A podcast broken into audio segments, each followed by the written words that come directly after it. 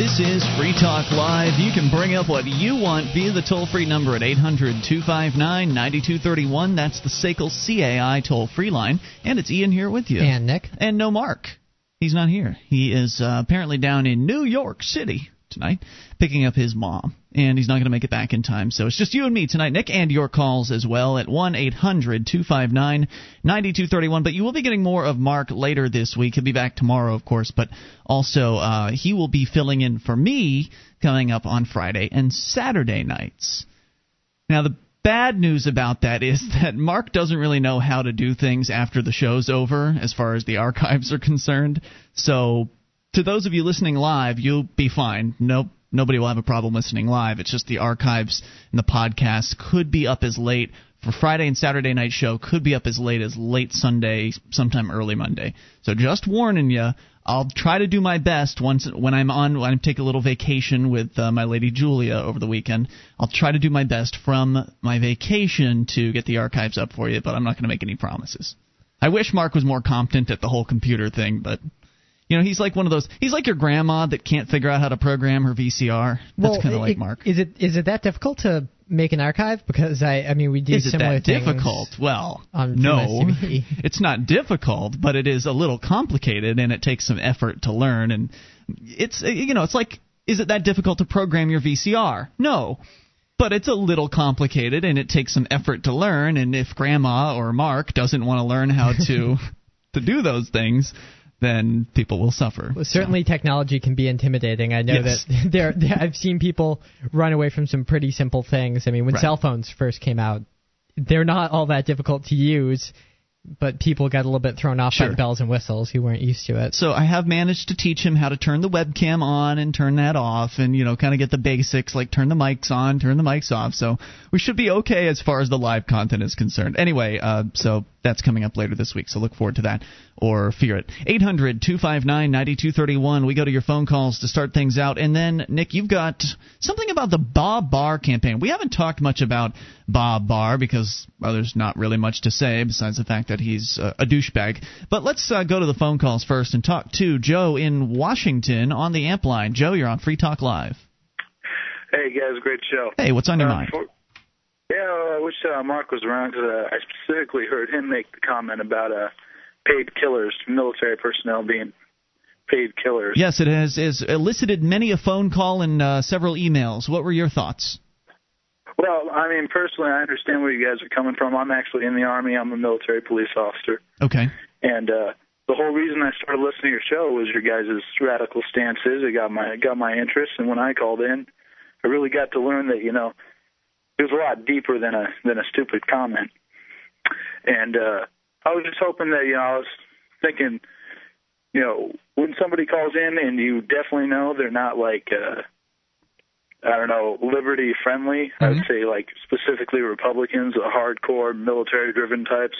Yeah, the law and order types, sure. Oh yeah. Uh I was thinking, you know, with those guys that you you truly need to if you hit it so hard, you know, you just get a bunch of them calling in and you get a bunch of them, you know, going to defend their I don't know what you would call it. That's their, it's their belief Uh, system. Yeah, it really is. It's like a religion to them. hmm So what? What? I'm sorry. What was your? Um, what were you getting at with that? I, I might. I might have missed your point. Oh, as far as the, you know, I, I specifically liked uh, about your show when I first started listening was, you know, you and Mark on certain topics. Like I usually go with Mark. Unfortunately, I wish he was there right now. Not nothing against you, That's all right. but uh, but uh, Yes. Joe. Joe. Joe's gone. You okay, buddy? All right, he's gone.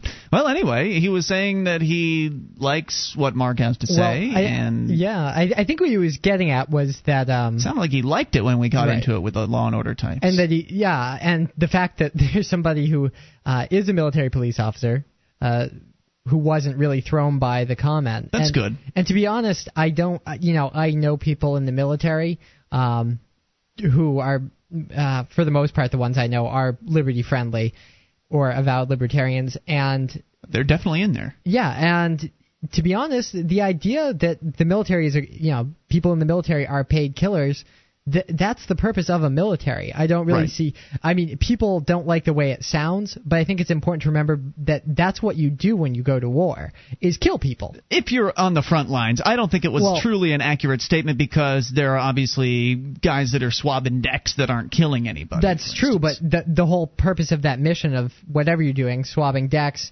um, keeping law and order within the ranks as a military police officer, your your objective is combat support. The whole idea is right. that that machinery is there and you're only furthering the so ends. that it works. You're furthering the ends Right. of violence. Yeah, only so that you can get combat troops effectively to the front line where they can kill people, and that's the purpose of a military is to kill people, and Sure. you get paid for that work. So you are a paid killer. Uh, I can see how that throws some people off though, because if you're not directly shooting someone, are you a paid killer, or are you just No. are you just like the driver for the mob guy that? Well, yeah. Then we're getting into the right. Then you get into the area of well, how many degrees of separation do you have to be separated from the violence in order to not be associated with it? I mean, for instance, I pay property taxes here in Keene, and those a portion of those property taxes are going to put college kids in, eh, possibly arresting them and putting them in jail cells or t- ticketing them or whatever it is they do with them around here. You cer- They're certainly harassing people that aren't harming others, so it's going to enact violence upon my neighbors. Does that mean that I am a violent person? Because I'm paying the government? No, it means I'm scared, and it means that uh, you know I've got. I, that there's a situation that could result in my house being stolen from me. And actually, somebody called me out on the BBS earlier today over at bbs.freetalklive.com. Said, "Why do you keep using Julia to hide behind about property taxes?" Because I've said on the air a few times the reason I paid taxes this year was because basically she she told me that she might not be here if I if I didn't pay and because she didn't want the house to get stolen and i don't want the house to get stolen either but i've i had gone to the point where i was so fed up with obeying the system that i was willing to risk it. And i still am. It's just that i'm not willing to risk losing julia. So i'm going to hold out and i'm going to do what she asked me to do and that is find five people that own property in keene that are also willing to not pay or not pay a portion because I don't have a problem paying for road maintenance and stuff like that. So I would sort of make a symbolic payment, but it would only be a, a portion of it. Anyways, I'm still eagerly awaiting those other four property owners here. I don't know how long that's going to take to to make happen, but hopefully it'll be sooner rather than later. Let's go unscreened to the amp line. You are on Free Talk Live. Hello. Hello. Hey, can you hear me? Who's this? Uh, this is Scott in Maryland. Scott, you're on the air. What's on your mind? Uh, well, I had a question for you uh, specifically, Ian. Yes, sir. Okay. Well, I heard um, the conversation that you were having with Marc Stevens. Marc Stevens from Um, AdventuresInLegalLand.com. Right, from the uh, publicity page. You guys had the link on that page. Yes. And um, I don't know how long ago that was. it was probably a couple of years at this point, I would think. Oh, okay. Well, um, I don't know if this is still what you think, but I think, if I'm not mistaken, you said something like, um, if people don't vote, then let me rephrase that. That if there, if nobody votes or nobody shows up to vote, then the state will continue on as it is and will continue to do the things that it does. Yes, that is what that, that sounds accurate to what I would say today because we've seen stories where people have not turned out to vote and nothing has changed. They just keep going doing and what they just keep doing what they were doing. Okay. And so would you disparage somebody who says, "Well, I don't want to vote because, you know, I'm interested in liberty activism, market kind of activism like you advocate or, Mhm. you know, I'm just indifferent to it." Why no, why would I disparage somebody like that? Okay, well, I'm just curious. Um, I did. I was actually just listening to that today, and I like heard that. I was like, hmm, that kind of doesn't sound like Ian. But I'm, I'm not sure what the context was. Obviously, we don't have a, a clip here to play or anything like that. But uh, if you want to vote or not vote, it's it's your business. I don't. Uh, some people will disparage people for voting. Some people will disparage people for not voting. It it really I see voting at at this point I see it as kind of like a game. I I, I think it's like a little parlor game that the uh, the the politicians and the people that are behind the government put up for people to play with. But you did play that parlor game. Today, I did play it today. you? Yes, I did, and we'll talk about that here. And if you've got more comments, Scott, uh, I think it was Scott at least. Hang on, 800-259-9231. That's the SACL CAI toll-free line. And Dennis is on the line in New Hampshire. We'll talk to him as well about again whatever you want. This is your show. It is Free Talk Live.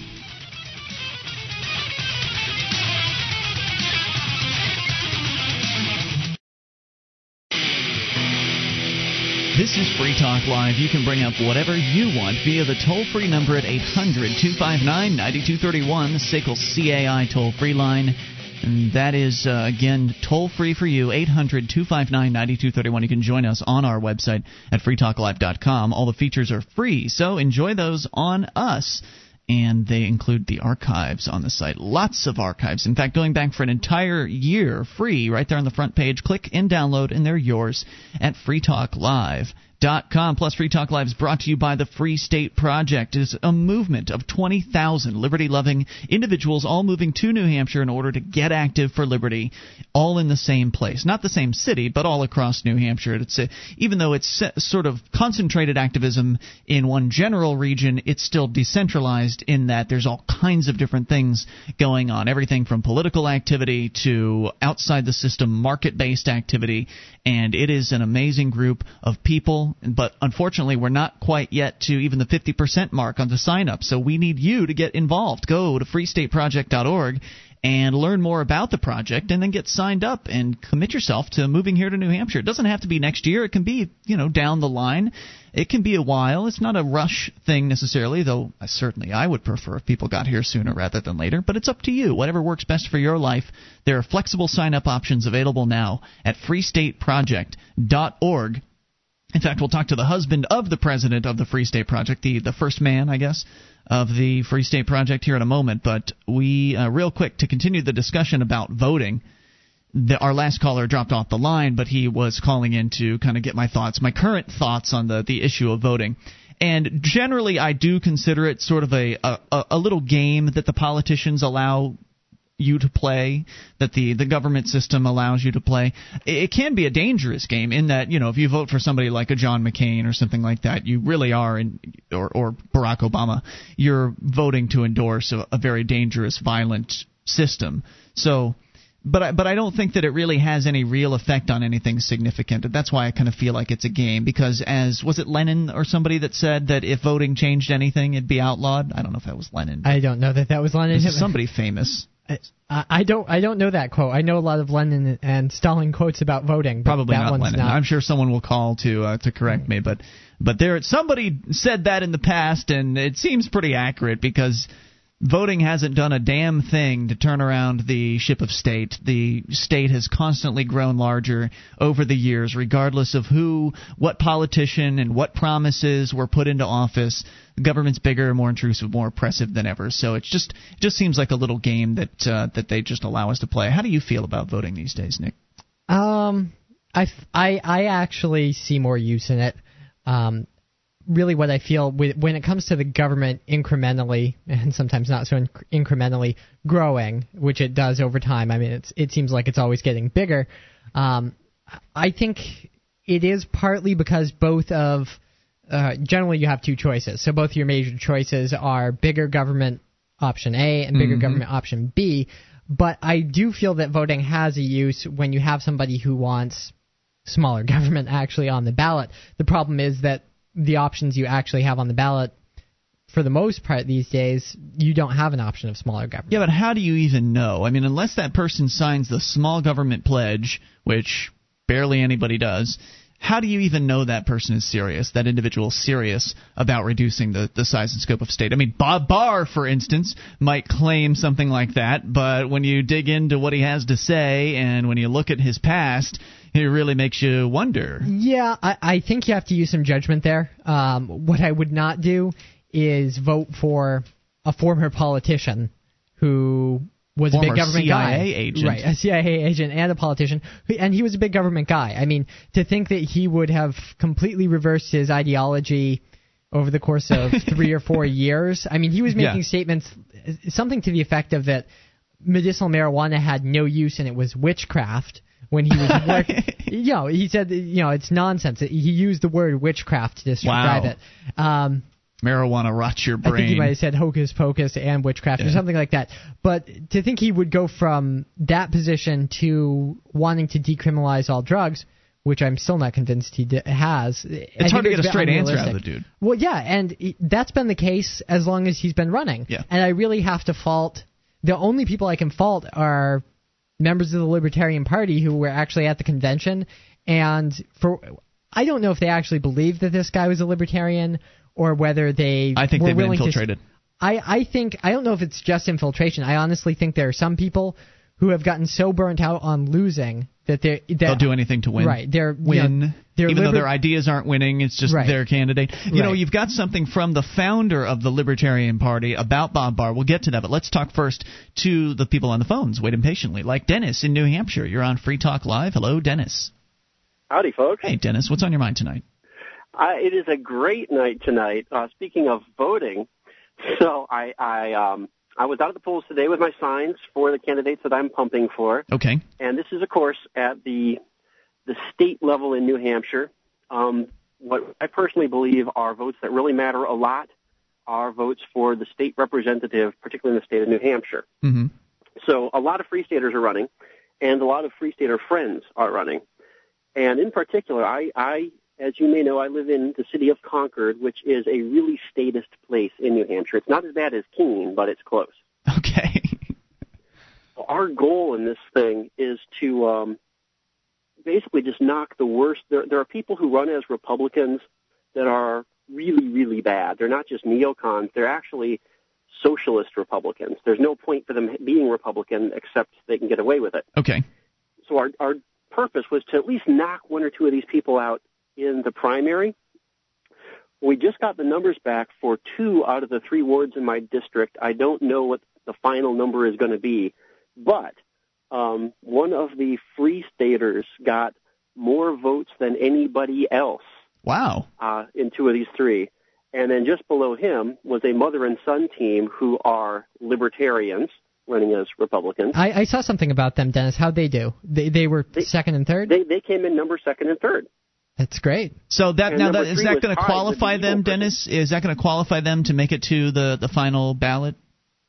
I don't know how things happened at the third and final sort of voting ward in this district, but the the first two wards, the same guy was the top vote getter in both of them, and then the number two and three spots were within two or three votes of each other. So it looks like they're going to be on the final ballot uh, in November, which is so awesome, and they will have knocked out this really statist, authoritarian, horrible lady named Mary Jane Wallner. That's Mary Jane Wallner. Your time is up, Mary Jane. And she's been in the she's been in the legislature for like For all of our listeners in uh, California that care.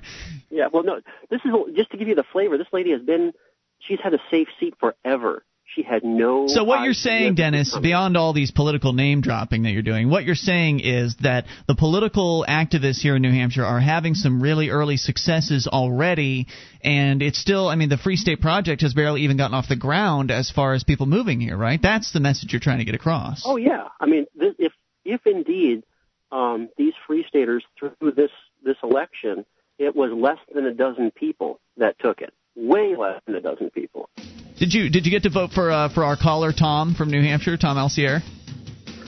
Uh, yeah, I did in fact throw a protest vote, and I uh, voted for Tom. Yeah, so did I. me. too. Thanks, oh, Dennis. God, this is scary. Thanks for the call tonight. 800 259 9231 is the SACL CAI toll free line. You can bring up whatever you want. It is your show, Free Talk Live.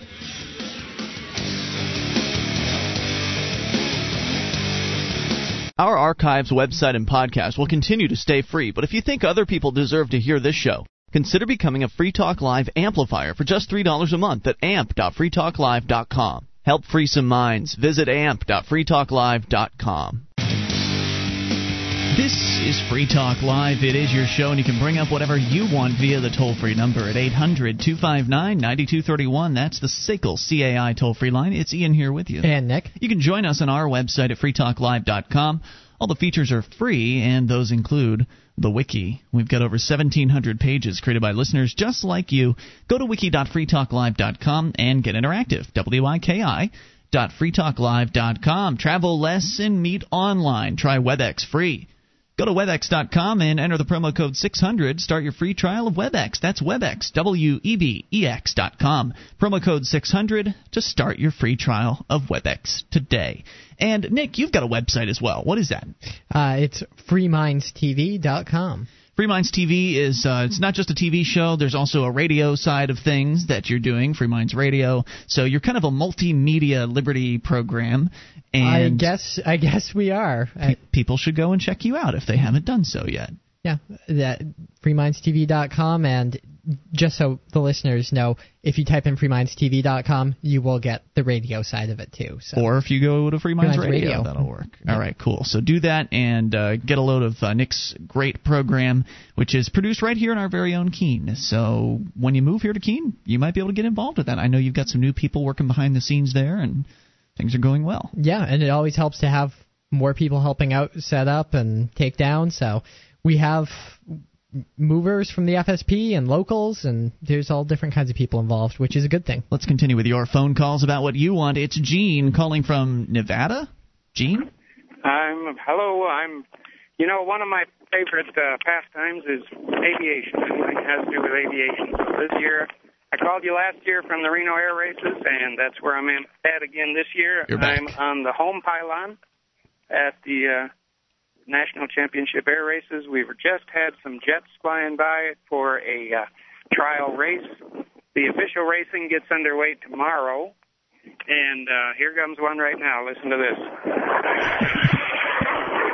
He loves doing this.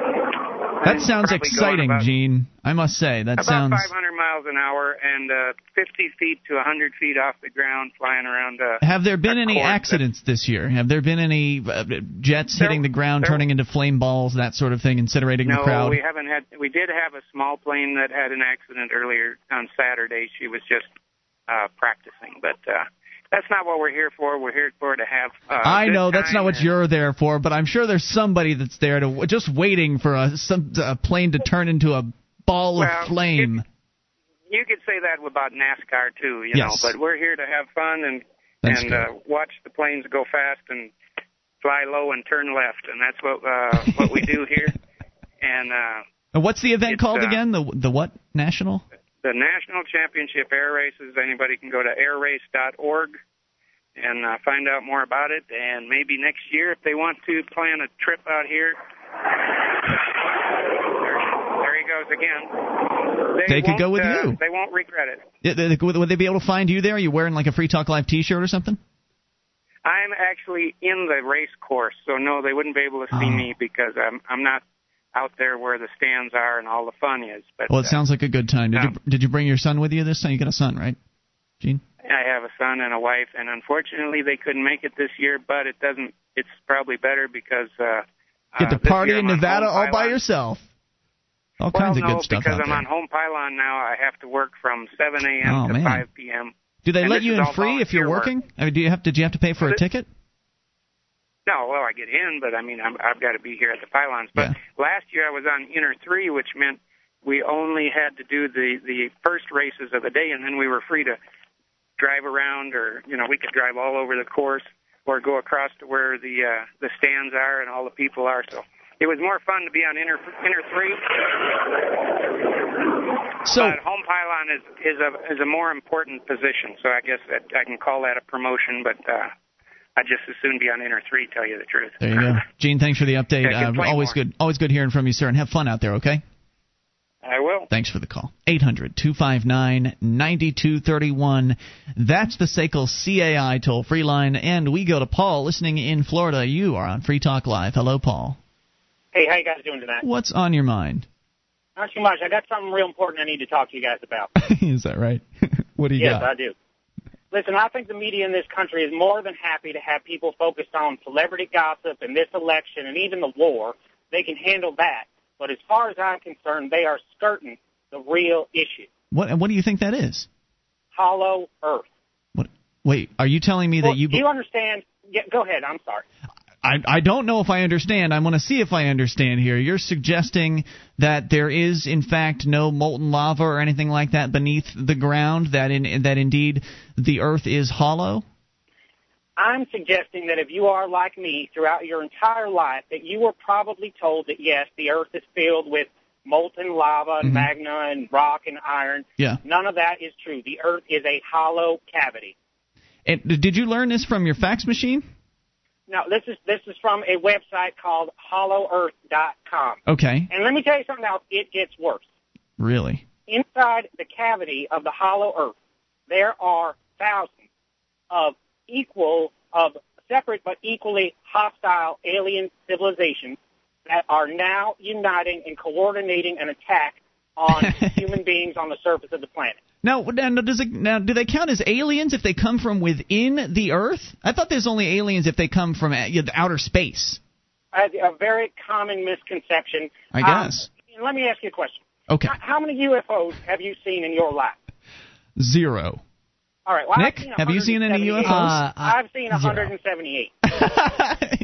Okay. Now, if you really think that these flying and I'm only 13. are coming from somewhere in outer space, you are mistaken. They are Hmm. coming out of the hollow Earth. That's an interesting theory, I have to say. Now, now, do you actually have any evidence to back this up? Ian, listen to me. If you want to go ahead and stick your head in the sand about this, Oh, wait a minute, fine. wait. I'm just That- that asking is for fine, evidence. But don't stick it in too deep, Ian, because you might see the hollow Earth. Hold on a second there, Paul. I, uh, I, I'm not saying I don't believe you. I'm just asking for a little bit of evidence. It's not to say that I'm trying to shoot you down here or anything like that. I mean, it's it's an intriguing theory. Okay. Well, I have four words for you. yeah. Read the Bible, Do they talk about this in the Bible? buddy. The the whole Yeah. Hollow Earth thing. It's actually in the Bible. What what part of The, it? the that? whole, the hollow Earth part and the attack. It's it's all in there. Listen, I wrote. Why I, did the I, wait? Hold on, Paul. Hang on. You know, I always I like to ask questions. I like to understand where you're coming from when you call in. So, Paul, I'm curious about why did they wait? I mean, if this alien civilization has been down there for, I mean, it must be a long time because they're so technologically advanced. Why now? You're saying they're they're preparing an attack? I'm saying yes, they are preparing uh, preparing an attack on the surface civilizations of this planet. They are hostile, and all of those those flying crafts that people have been reporting in the sky are actually coming out of the planet, and they have been gathering data and information about the surface civilizations, and they are now planning to attack. I wrote a letter to my congressman, and I said, "Listen, buddy, you work for me. I want this hollow earth filled in with dirt." awesome call, Paul. I thank you for making it tonight. 800 259 9231. And in, in case you couldn't tell, he was uh, ripping on Paula, who normally calls in from Florida with all kinds of bizarro theories. But I don't think Paula has ever called in about the Hollow Earth. If I We'll have to ask her about that one next time. If I rem- it's hard. It's always hard for me to remember to ask Paula certain questions people want me to ask, but we'll have to we'll have to remember to ask her. if Well, she calls some people tonight. actually do believe that there's a Hollow Earth, and that's where the UFOs come from. Really. So this is not an uncommon no, theory. No, actually, the, the the the sad and startling part is that um, the UFOs came later, but the theory that the Earth was hollow, um, that's a, been a pretty common one. Um, there were some Nazis or Nazi scientists who also were fans of this crackpot theory. It was just another one of the bad scientific theories uh, that they were partial to, and uh, there were it was got even more bizarre because they argued that there was a hollow Earth but that we lived in inside it, so actually inside the hollow Earth, and that the stars and planets that we see in the sky are actually other cities Ah. on the other side of the chasm. Wow, that's pretty far out, man. Yeah, well, I yes, it is. 800 259 9231. You can call about anything. That is the point of the show. Take control of the airwaves toll free at 1 800 259 9231. This is Free Talk Live.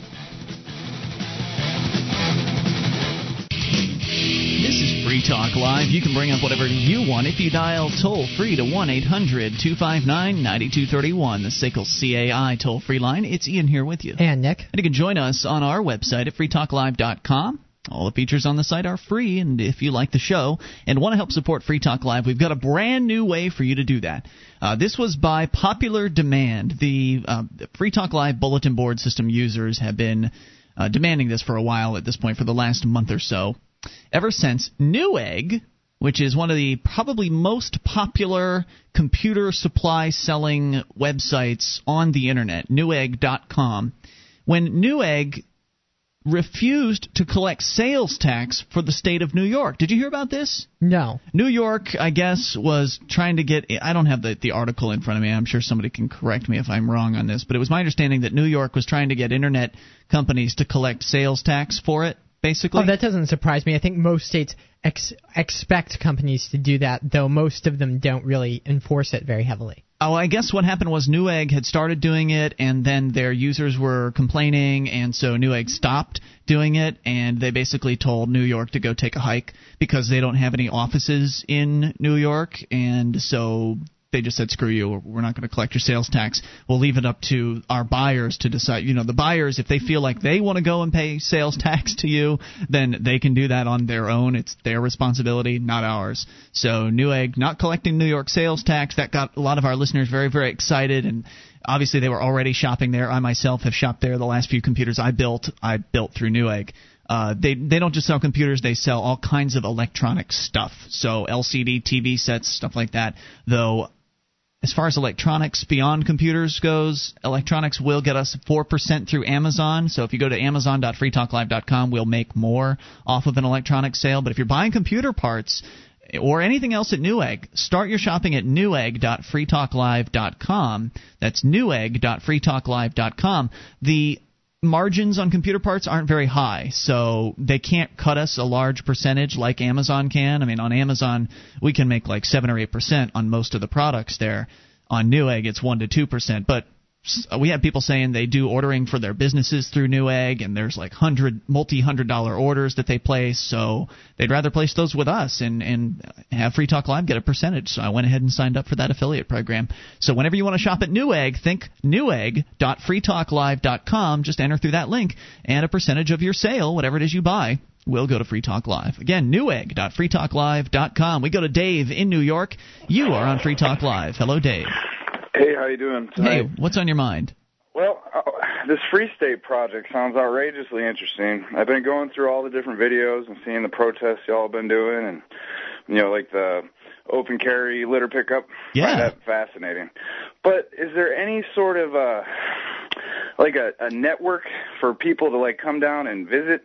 and maybe meet some of you fellas? sure, sure. In get, fact, uh, in fact, Manuel Lora from LewRockwell.com also lives in New York. He's going to be coming down here next month. Basically, what you want to do is Mhm. you can think of you can do it different ways. For instance, the Free State Project, which of course for those just tuning in is a movement of 20,000 people to move to New Hampshire in order to be active for liberty so we can achieve liberty in our lifetimes. And Yep. the Free State Project runs two events every single year, which are great. Uh, one of them is the Liberty Forum. That's coming up in March. I believe it's the first weekend in March. And uh, but uh, you can get more detail at freestateproject.org. But that's kind of like a convention style occasion where everybody's in a basically it, it takes place at a hotel. This this year it's going to be in Nashua, same place it was last year. And basically what happens is hundreds of people, many of them who are already here in New Hampshire, and a number of them like you that want to use the event as an excuse to come here and experience New Hampshire. Of course, it's in the wintertime, so it's going to Yeah. be cold. Uh, but the, for people that want to experience New Hampshire and experience meeting some of these, a whole lot of these activists, they'll all be converged on the same hotel for an entire weekend. And there's all kinds of things that go on. There are going to be uh, speakers and panels, d- panel discussions, and of course, plenty of uh, partying, uh, you know, later on at, at night, things like that. And it's really a good time. Of course, Free Talk Live will be broadcasting live from there this year, as as we did last year. There's the Liberty Forum, which again more of a convention style atmosphere. Then you've got in the summertime you've got Porkfest, the Porcupine Freedom Festival, which is a, Okay. a, another gathering but of a different style. This is in the in the woods basically. This is a, uh kind of a camp style. Well, it's at a, it's at a campground. It's at a campground. but but it's a camp out. It's more casual. Uh, there are still speakers, um, different panels, you know, different discussion topics. There's And- activities too at Right. uh, Porkfest, like you know hiking and shooting and other things like that that obviously don't go on at the the Liberty Forum. So if that's so, really is more of like you know what which event will float your boat the most. That's something you'll want to go and do. And then again at Porkfest, you're meeting a hundred. There are hundreds of people there who have li- are are like you. You know they believe in liberty. So when you have conversations with these people, you don't have to you don't have to start at the beginning about about, you know, I like liberty, and then they have all these objections you have to get over. Most of these people agree on pretty much everything generally. I mean, there's some minor disagreements which make for interesting conversation, but uh, it's really an amazing feeling to be around hundreds of people that feel generally the same way that you do. And if you've never experienced something like that, then it really is something I would recommend. Aside from that, uh, you can come up any old time you want to. Go to a place like New Hampshire, or go to nhfree.com go to the forums there and post that you're going to show up post when you're planning on being where and what you'll Okay. find is that people are very much eager to meet you i mean they'll they'll make an appointment to be with you know meet you somewhere at a certain time and And there, there's also meet and greets that, well, not meet and greets exactly, but there are meetings that happen every week. I know we have one here in Keene Yes. on Sundays. That's just kind of a social event Sunday afternoons. Um, and it, at nhfree.com, you can. There's actually a calendar There's a calendar, as long as it hasn't changed. Yeah, I was just wondering if you had like a program to ease the transition, considering a lot of people would be moving somewhere they have zero social network. Like I moved from uh, Rochester, my current location in New York, down to Bradenton. Loved it, and I lived there for like three years. But at least I, I knew a couple people when I moved down there, and it made the transition Yeah. pretty much easy. After a month or two, I had all new friends and a new job, and et cetera, et cetera. It just seems like the only thing that would hold me back, it's really not the location. I mean, I looked into the job market there. It's great. I'm sure I can get a job right off the bat. It's just that not know having any social network whatsoever, any like uh, group of people who care about you or anything. And you know what I mean? So yeah, oh, yeah, get there. totally. I totally understand where you're coming from, and I think that's a great. I think it's a really. That's probably the easiest objection to answer because that's Mm-hmm. the best thing about being here as part of the Free State Project. Being here in New Hampshire, the best thing is you've got a network of activists that are already here on the ground that they want new friends. They want to meet new people as they're coming here. They want to uh, to help them feel welcome. In fact, there's the Welcome Wagon. You can go to freestateproject.org, look into the Welcome Wagon. There's a forum there at the Free State Project website. Again, the NH- nhfree.com also has a very busy forum. So if you go and start posting on these forums, you're going to meet some of these people in advance, and then they're going to know that you're coming. And for instance, I don't know if you've got a bunch of stuff to move, but let me give you an example of what this Welcome Nope, Wagon is not like. at all. Oh, well, that's good. That makes it really easy for you. But for people that have a whole bunch of stuff to move, let me give you an example of what actually happens here that I don't think happens anywhere else in the world. You show up here with a Ryder truck full of, or you know, Penske truck or whatever, full of stuff you're trying to move. You've, you know, Uh-huh. b- spent a bunch of time loading it up where you are. You've traveled, thou- you know, a thousand miles or however long it is that you're traveling. We came up from Florida, so it was like a 24-hour trip.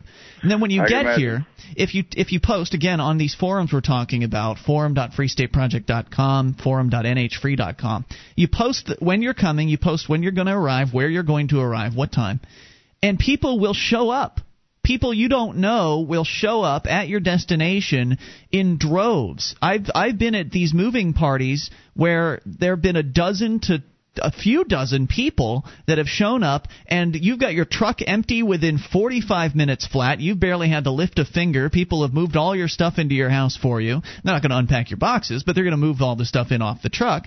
And mm-hmm. basically you provide some pizza and some beers and everybody's happy. Everybody has great conversation and it's really a, a great social kind of time. Now i know i know you're not doing that. You're not going to need that kind of thing but i mean isn't that amazing? Where else have you heard of something like that happening Uh, I'd have to say nowhere. Now, like Keene specifically, it seems to be one of the centers of activism in that state, which I find really appealing. Non-cooperation. I've been doing that with police ever since I was 15. great You know, I mean, I just, I will not tell a cop my name. I will not show a cop my ID. If I'm not driving, they can kiss my butt. If you don't have a chargeable instrument or somebody making a claim against me, don't even talk to me. I think that is fantastic. Uh, and like, as Nick was saying, Keene, does that have like, um, like carpentry is my forte, not necessarily what I want to make into a career, but I mean, is there like a lot of um, work in that specific area?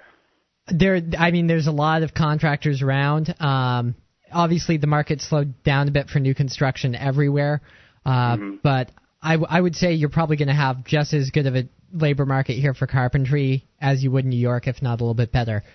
And, and to to get back to your other question, as far as plugging in, if you're interested in Keene, you can go to freekeene.com. That's uh, that's my website, and there's a Yep. forum there. And as Nick said, eh, we hang out every single week on Sundays, and you just show up, and there's people there, and they want to meet you, and if you want to meet them, uh, there's all kinds of really great people. The activists that have been moving here as part of the Free State Project are some of the nicest, friendliest most amazing people I've ever come in contact with. And I'll leave you with those Seeing websites. And don't hesitate to call back if you have more questions. I really appreciate the call. 800 259 9231, hour 2 coming up. You bring up anything, it's Free Talk Live. You ever have one of those days where everything goes right?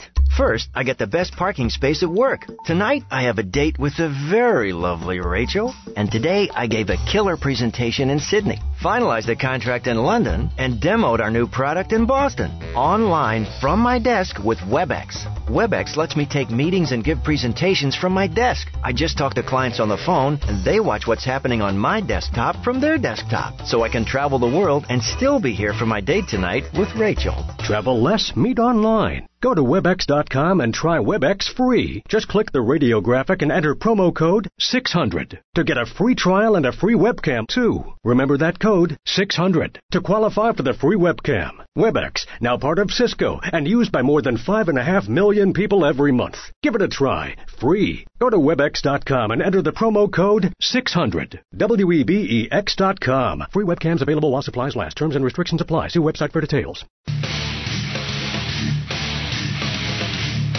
This is Free Talk Live. We are launching into hour number two of the program. You can take control of the airwaves via the toll free number at 1 800 259 9231. That's the SACL CAI toll free line.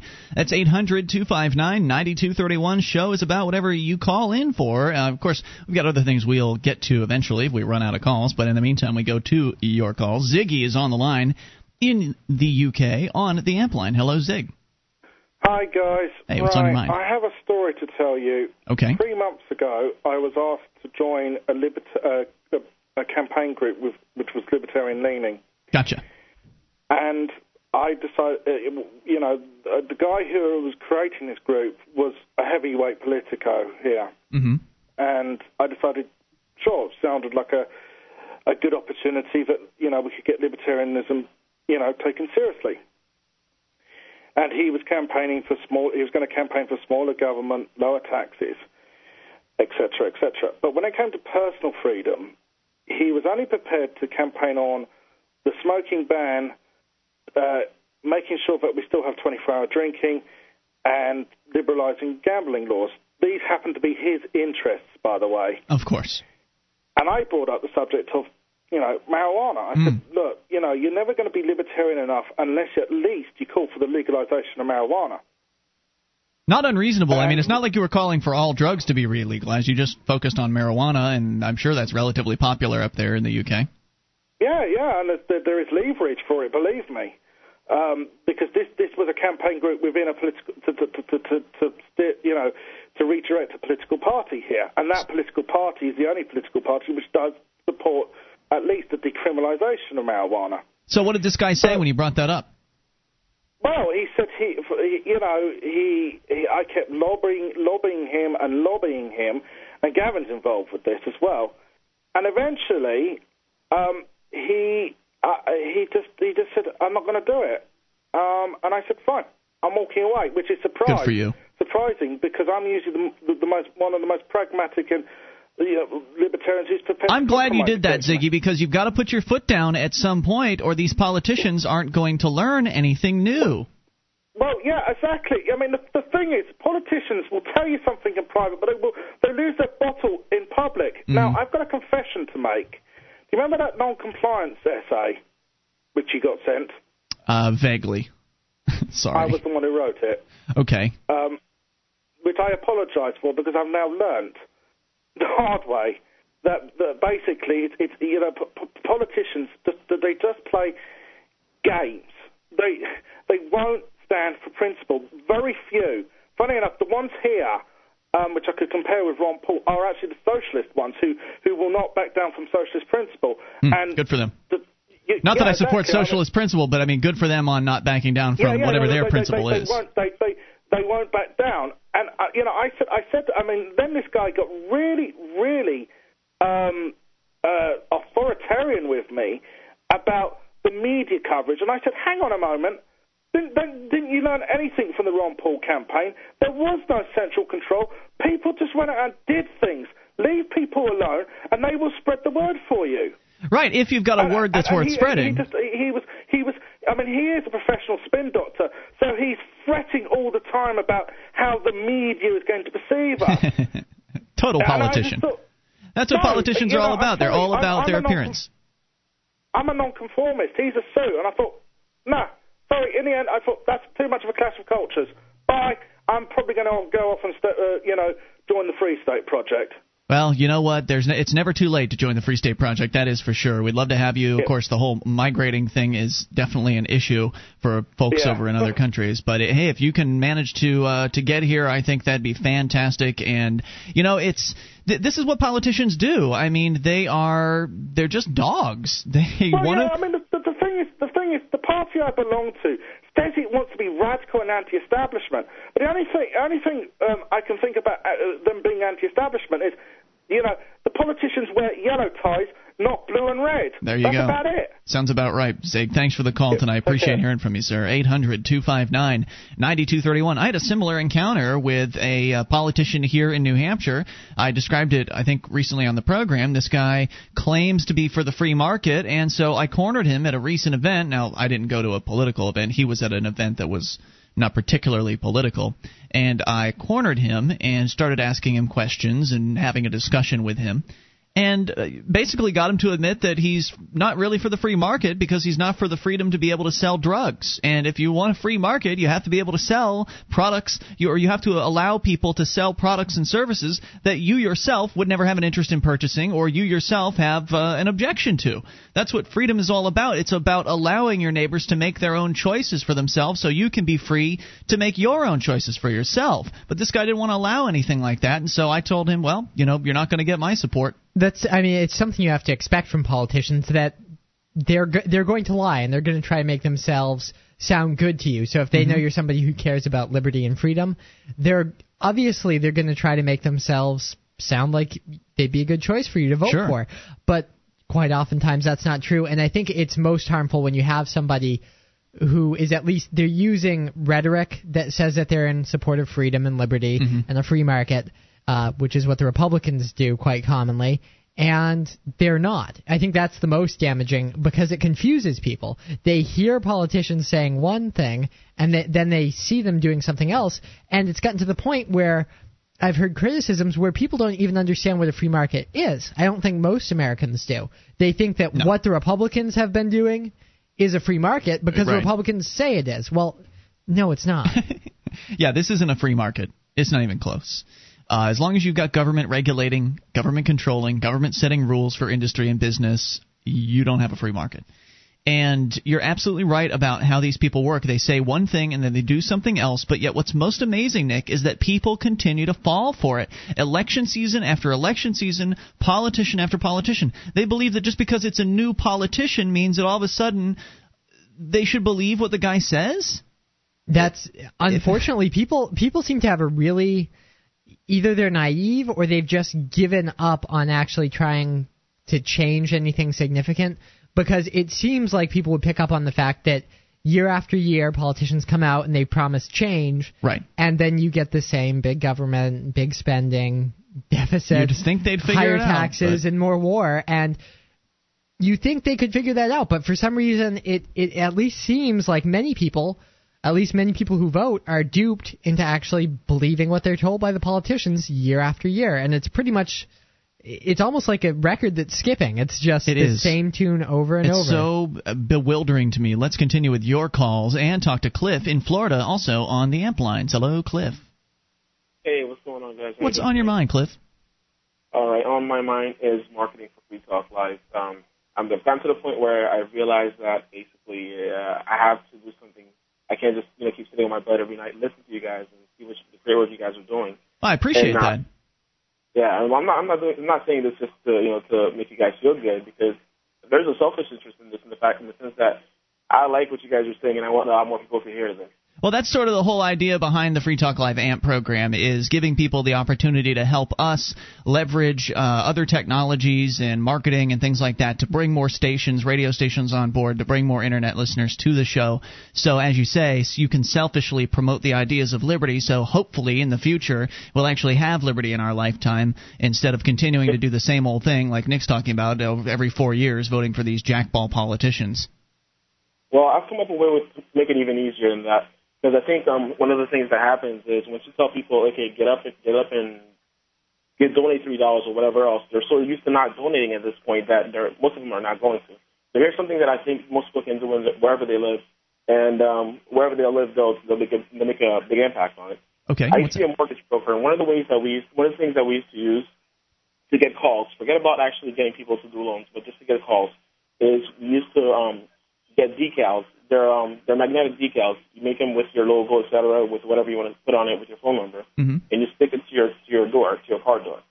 Now it's better than just putting a, the regular sticky on it because obviously you can just take it off whenever you get to your destination. Sure. And so from from leaving your house to going to work, from leaving your house to going to uh, dropping your kids off at school, from leaving your house to go to a supermarket or whatever else, if someone had just the logo of Free Talk, Free Talk Live on the side of their car with the website, or if they know the if there's a local station playing it, what the what the local station is and what time it plays. Yeah, you know what you can do is go to promote.freetalklive.com and you'll find vector graphics of our logo that you can use for any sort of purposes like that. I think it's a great idea, and I thank you, Cliff, for the call tonight. 800 259 9231.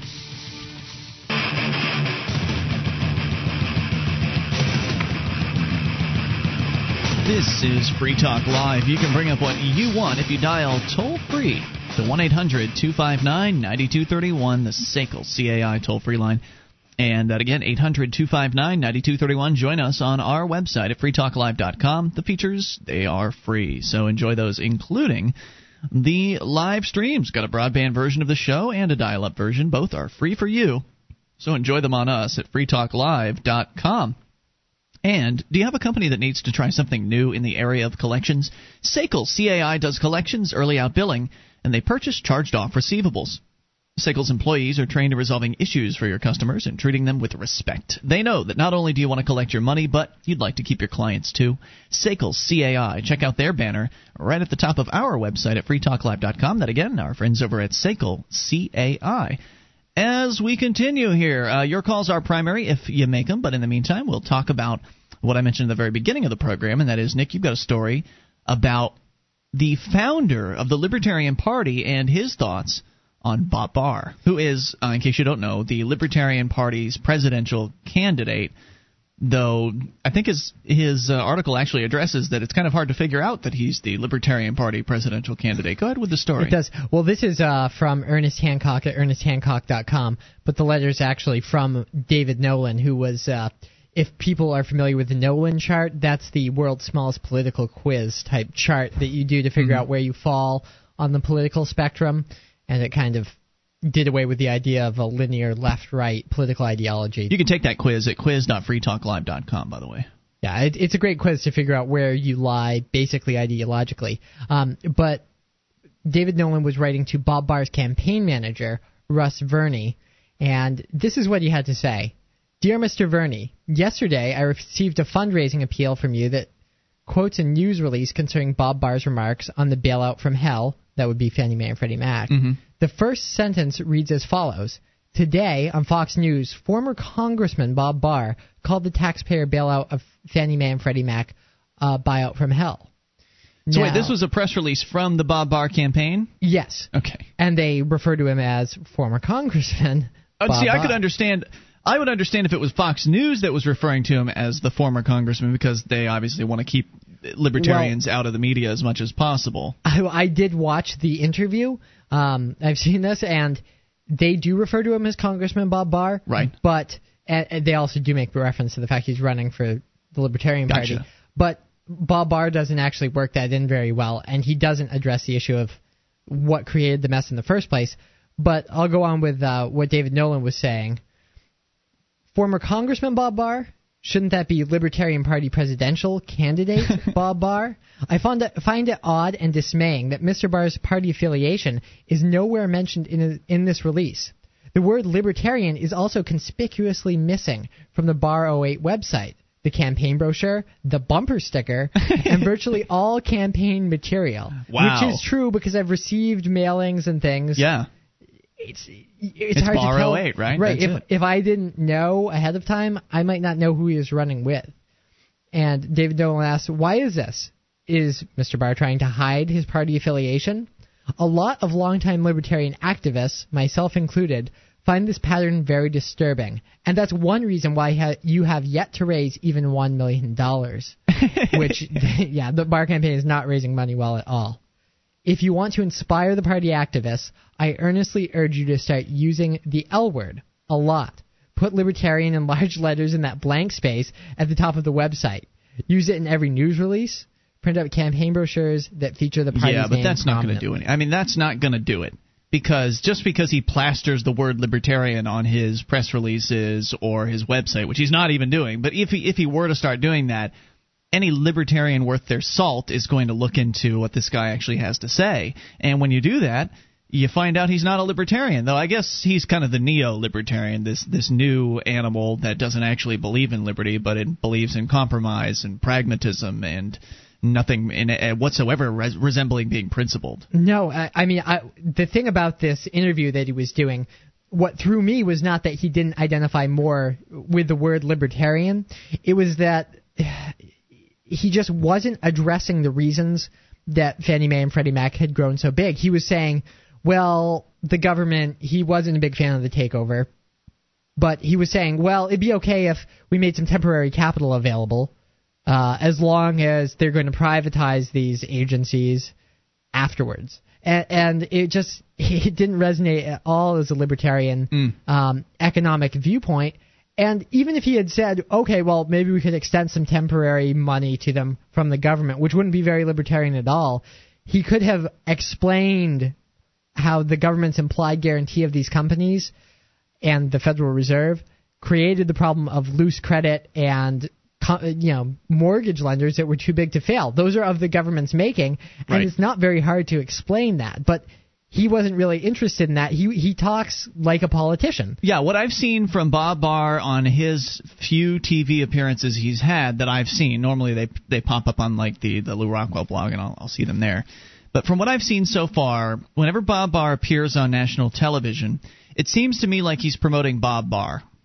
That's kind of the message I've gotten from him is I'm Bob Barr, former congressman, and you know that he he beats around the bush on the issues. He doesn't come, as you're saying, he doesn't come down with a real clear pro liberty position on anything, and he just promotes Bob Barr. Whereas somebody like a Harry Browne or a, a Michael Badnarik, who of the past the most recent libertarian presidential candidates, they were all about the message. They were, I mean, certainly they wanted people to know who they were and their websites and everything like that, but they were all about getting the message of liberty out there, a principled, understandable, well communicated message that is distinct, something that people who are paying attention, their ears are going to perk up. They're going to say, wow, that sounds like something different, sounds like something worth listening to. But when you hear Bob Barr prattle on, it's just another politician stroking himself and trying to get people to, to vote for him because he's Bob Barr, not because he's anything that has to do with principled. Yeah, and that's part of the problem. Is really, I think it was a very bad choice to look to somebody who was a career politician. That that's not a good pool to draw on. I think you're going to be a lot better off if you go with somebody who actually has been in the libertarian movement and actually has espoused libertarian ideas in a principled way, mm-hmm. maybe for more than a year or two.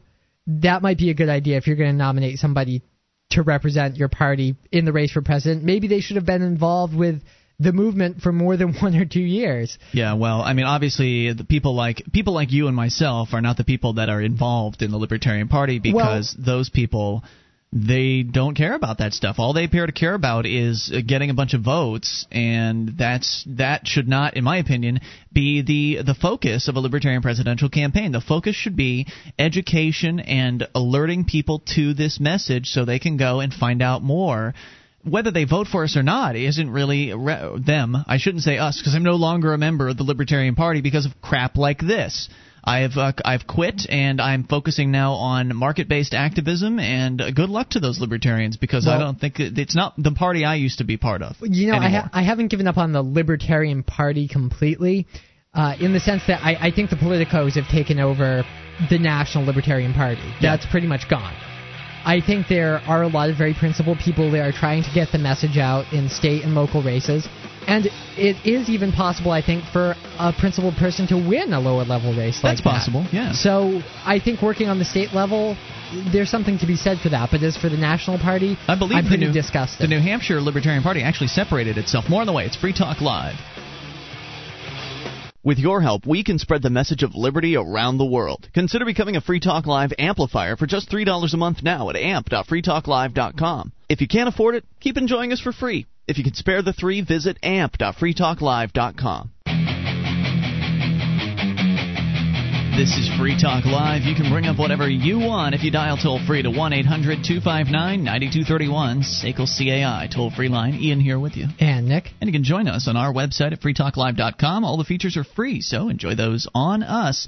And they include the bulletin board system. We've got over 395,000 posts. There's an awful lot to talk about there. Everything from serious issues to fun stuff. You'll find it all at bbs.freetalklive.com. That's bbs.freetalklive.com. And in Chapter 6, Subterranean, Tad Galahad goes to hell. In hell, he finds nanobots, killbots, sexbots, supermodel clones, immortality, and a rocket ride off this pale blue dot. Go to freedom-engineering.com. That's freedom-engineering.com as we go to your calls about what you want. Lucas in Pennsylvania, you're on Free Talk Live with Ian and Nick. Good evening, gentlemen. Hey, Lucas, Uh, what's on your mind, I just dude? want to say goodbye because tonight at 3 a.m. or midnight, if you have that silly habit of living three hours in the past like everyone in California seems to have, the Large Hadron Collider will be activated, thus ending the world. Oh, yeah, and I know cool. this, and I know this because, like everyone else who knows this, I've done zero research into this. so now this is the thing that somebody called about the other week where uh, the, the suggestion is that some people believe that this hadron collider or hadron collider may create little black holes that will then grow at a incredibly fast rate and consume the entirety of the earth within about a matter of minutes or something like that yes, right? but that's not my scenario. No, no, no. I have two scenarios, and one my friend gave me. okay go ahead The first scenario is the half-life scenario. There is a resonance cascade. Earth is linked to the border world Xen. Aliens come in, but I think we could probably uh, fight them off because we got enough crowbars. right on The Doom, yeah, Half-Life. The Doom scenario, where the Large Hadron Collider drives a hole into space hell, that is, the hell of space, releasing hordes of demons upon the galaxy, and we just don't have enough space marines to kill them all. And my friend's was Crysis scenario, where we fight a bunch of guys, then halfway through, aliens come in, and it makes life boring. Yeah, you know, I haven't played the Crysis game, so I can't I can't really relate to that. And the, the new Doom game, I don't know too much about, but I am a fan of, of the old Doom. I do love that is one of my still I think one, one of my favorite. games. There you go, Doom music just for you. Thanks for the call, Lucas. Appreciate it. Eight hundred two five nine ninety two thirty one. Uh, yeah, interesting. I didn't know that was going to be turned on tonight. The Large Hadron Collider. The world's not going to end, Nick. It's not. Tw- it's not 2012 yet.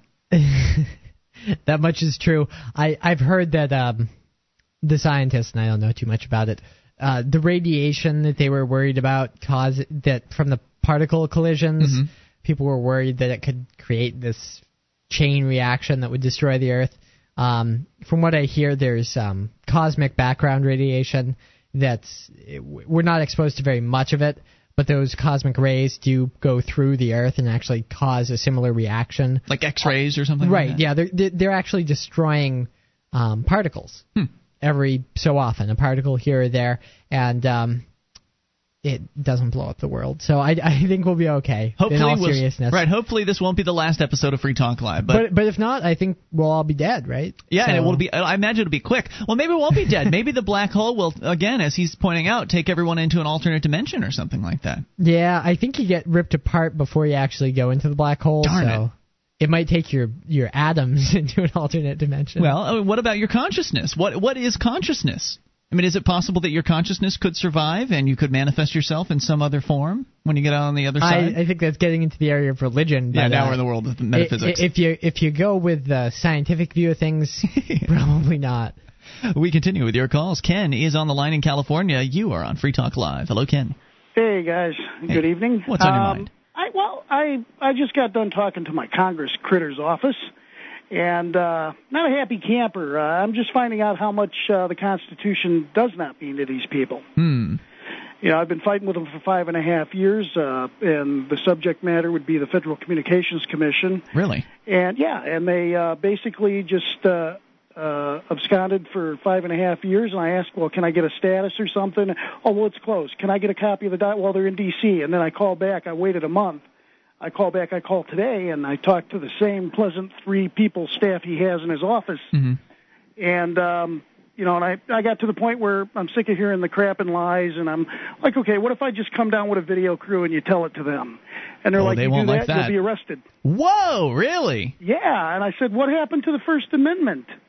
What's that?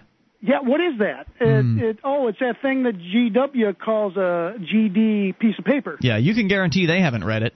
Yeah, well, well, this particular congressman was under investigation, and uh, and somehow they got dropped all of a sudden. So I love the idea of cameras. I think we need more cameras. I think liberty activists need to have uh, every liberty activist needs to have a camera if they can afford it. And there's no reason why uh, if you work a regular job you couldn't afford it because the di- digital video cameras are so cheap now. You can get entry level cheapy models for under a hundred bucks. Oh, You I've can got a camera. That's not the problem. Yeah. Problem is, I was instructed that if I come down there with a camera, I'd be arrested. Right. Well, you know that's it's easy for them to say stuff like that, but you'll, if it's you'll also have a camera, so Right. if you yeah, have somebody I else I go, how, how how can I how can I be arrested? What about free speech and stuff for disrupting our office or whatever, or disturbing the peace or whatever the term was?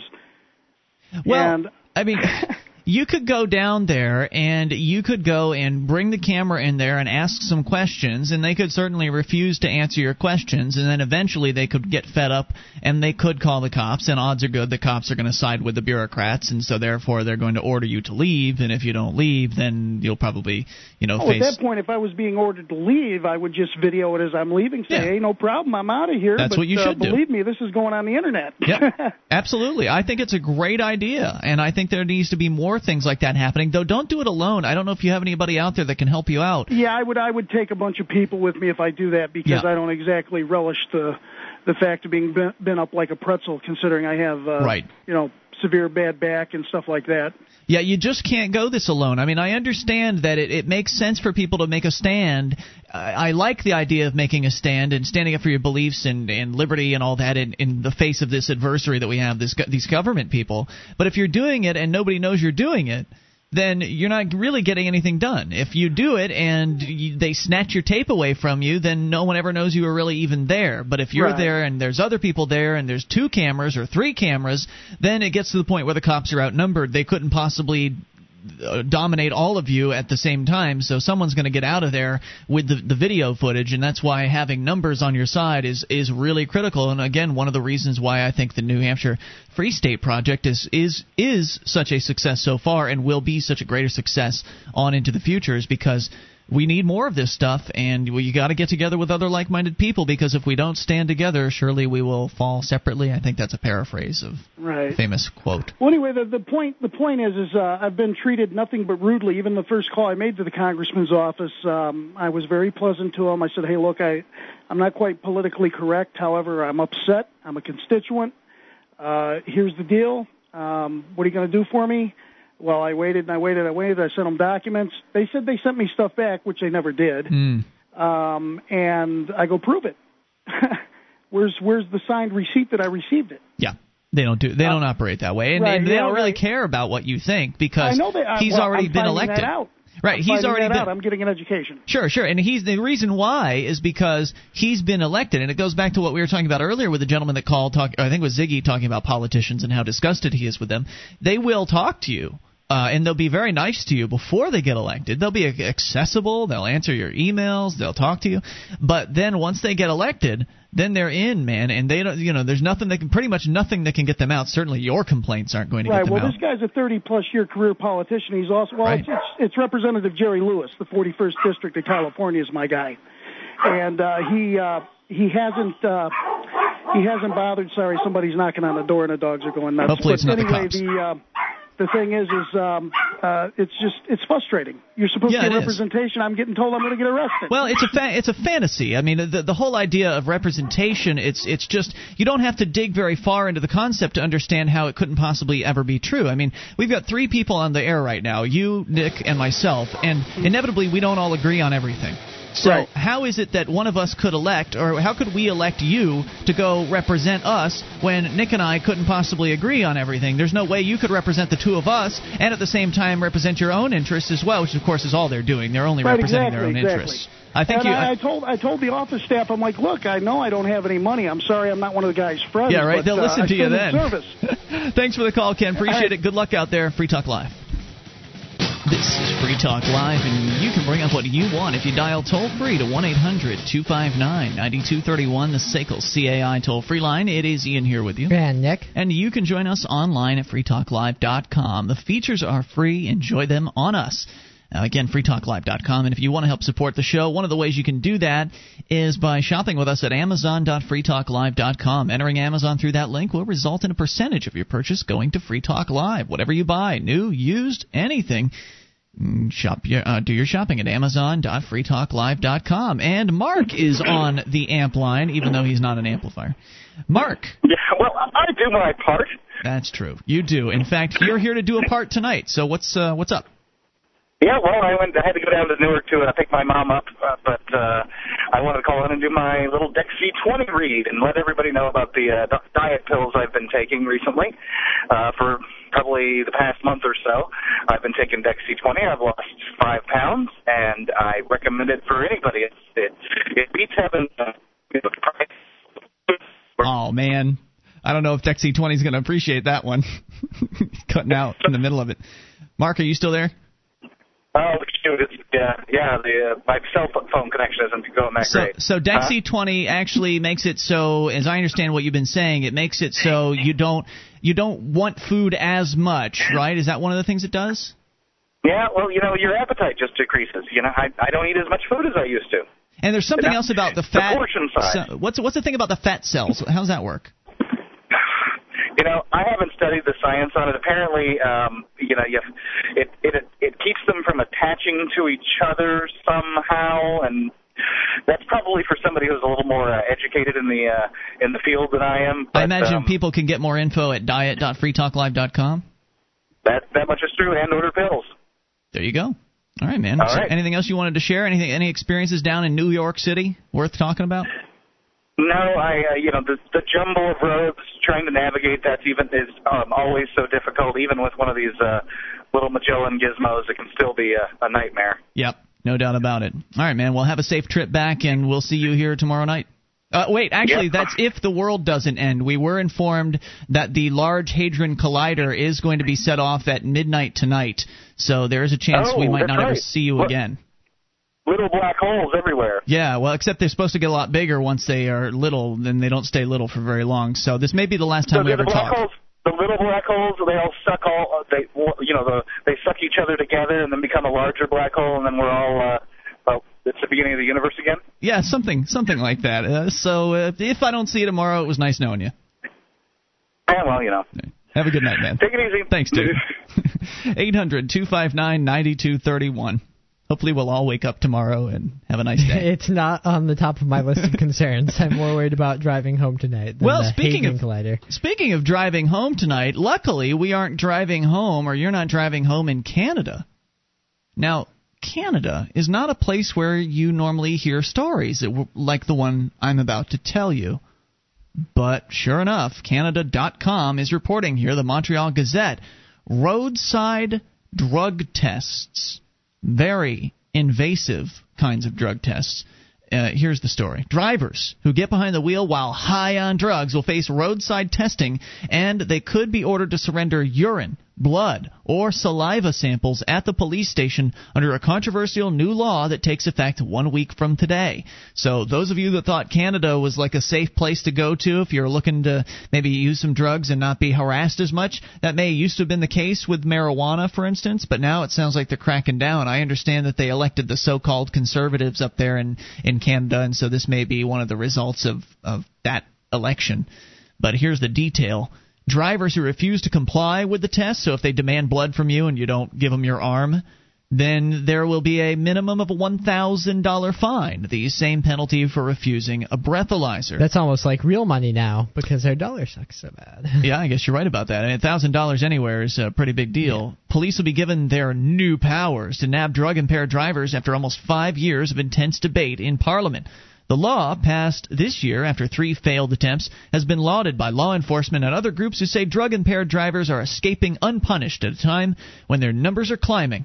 Love it, said Greg, Greg Thompson, a father from Kanata, Ontario, who predicted yesterday under the new testing that uh, will deter people from driving under the influence of drugs, just as the breathalyzer test produced a drop in drunk driving. Thompson has been lobbying for a new law since 1999 when his son Stan and four of his high school friends were killed when a 17 year old who'd been smoking marijuana attempted a highway pass that led to a pileup.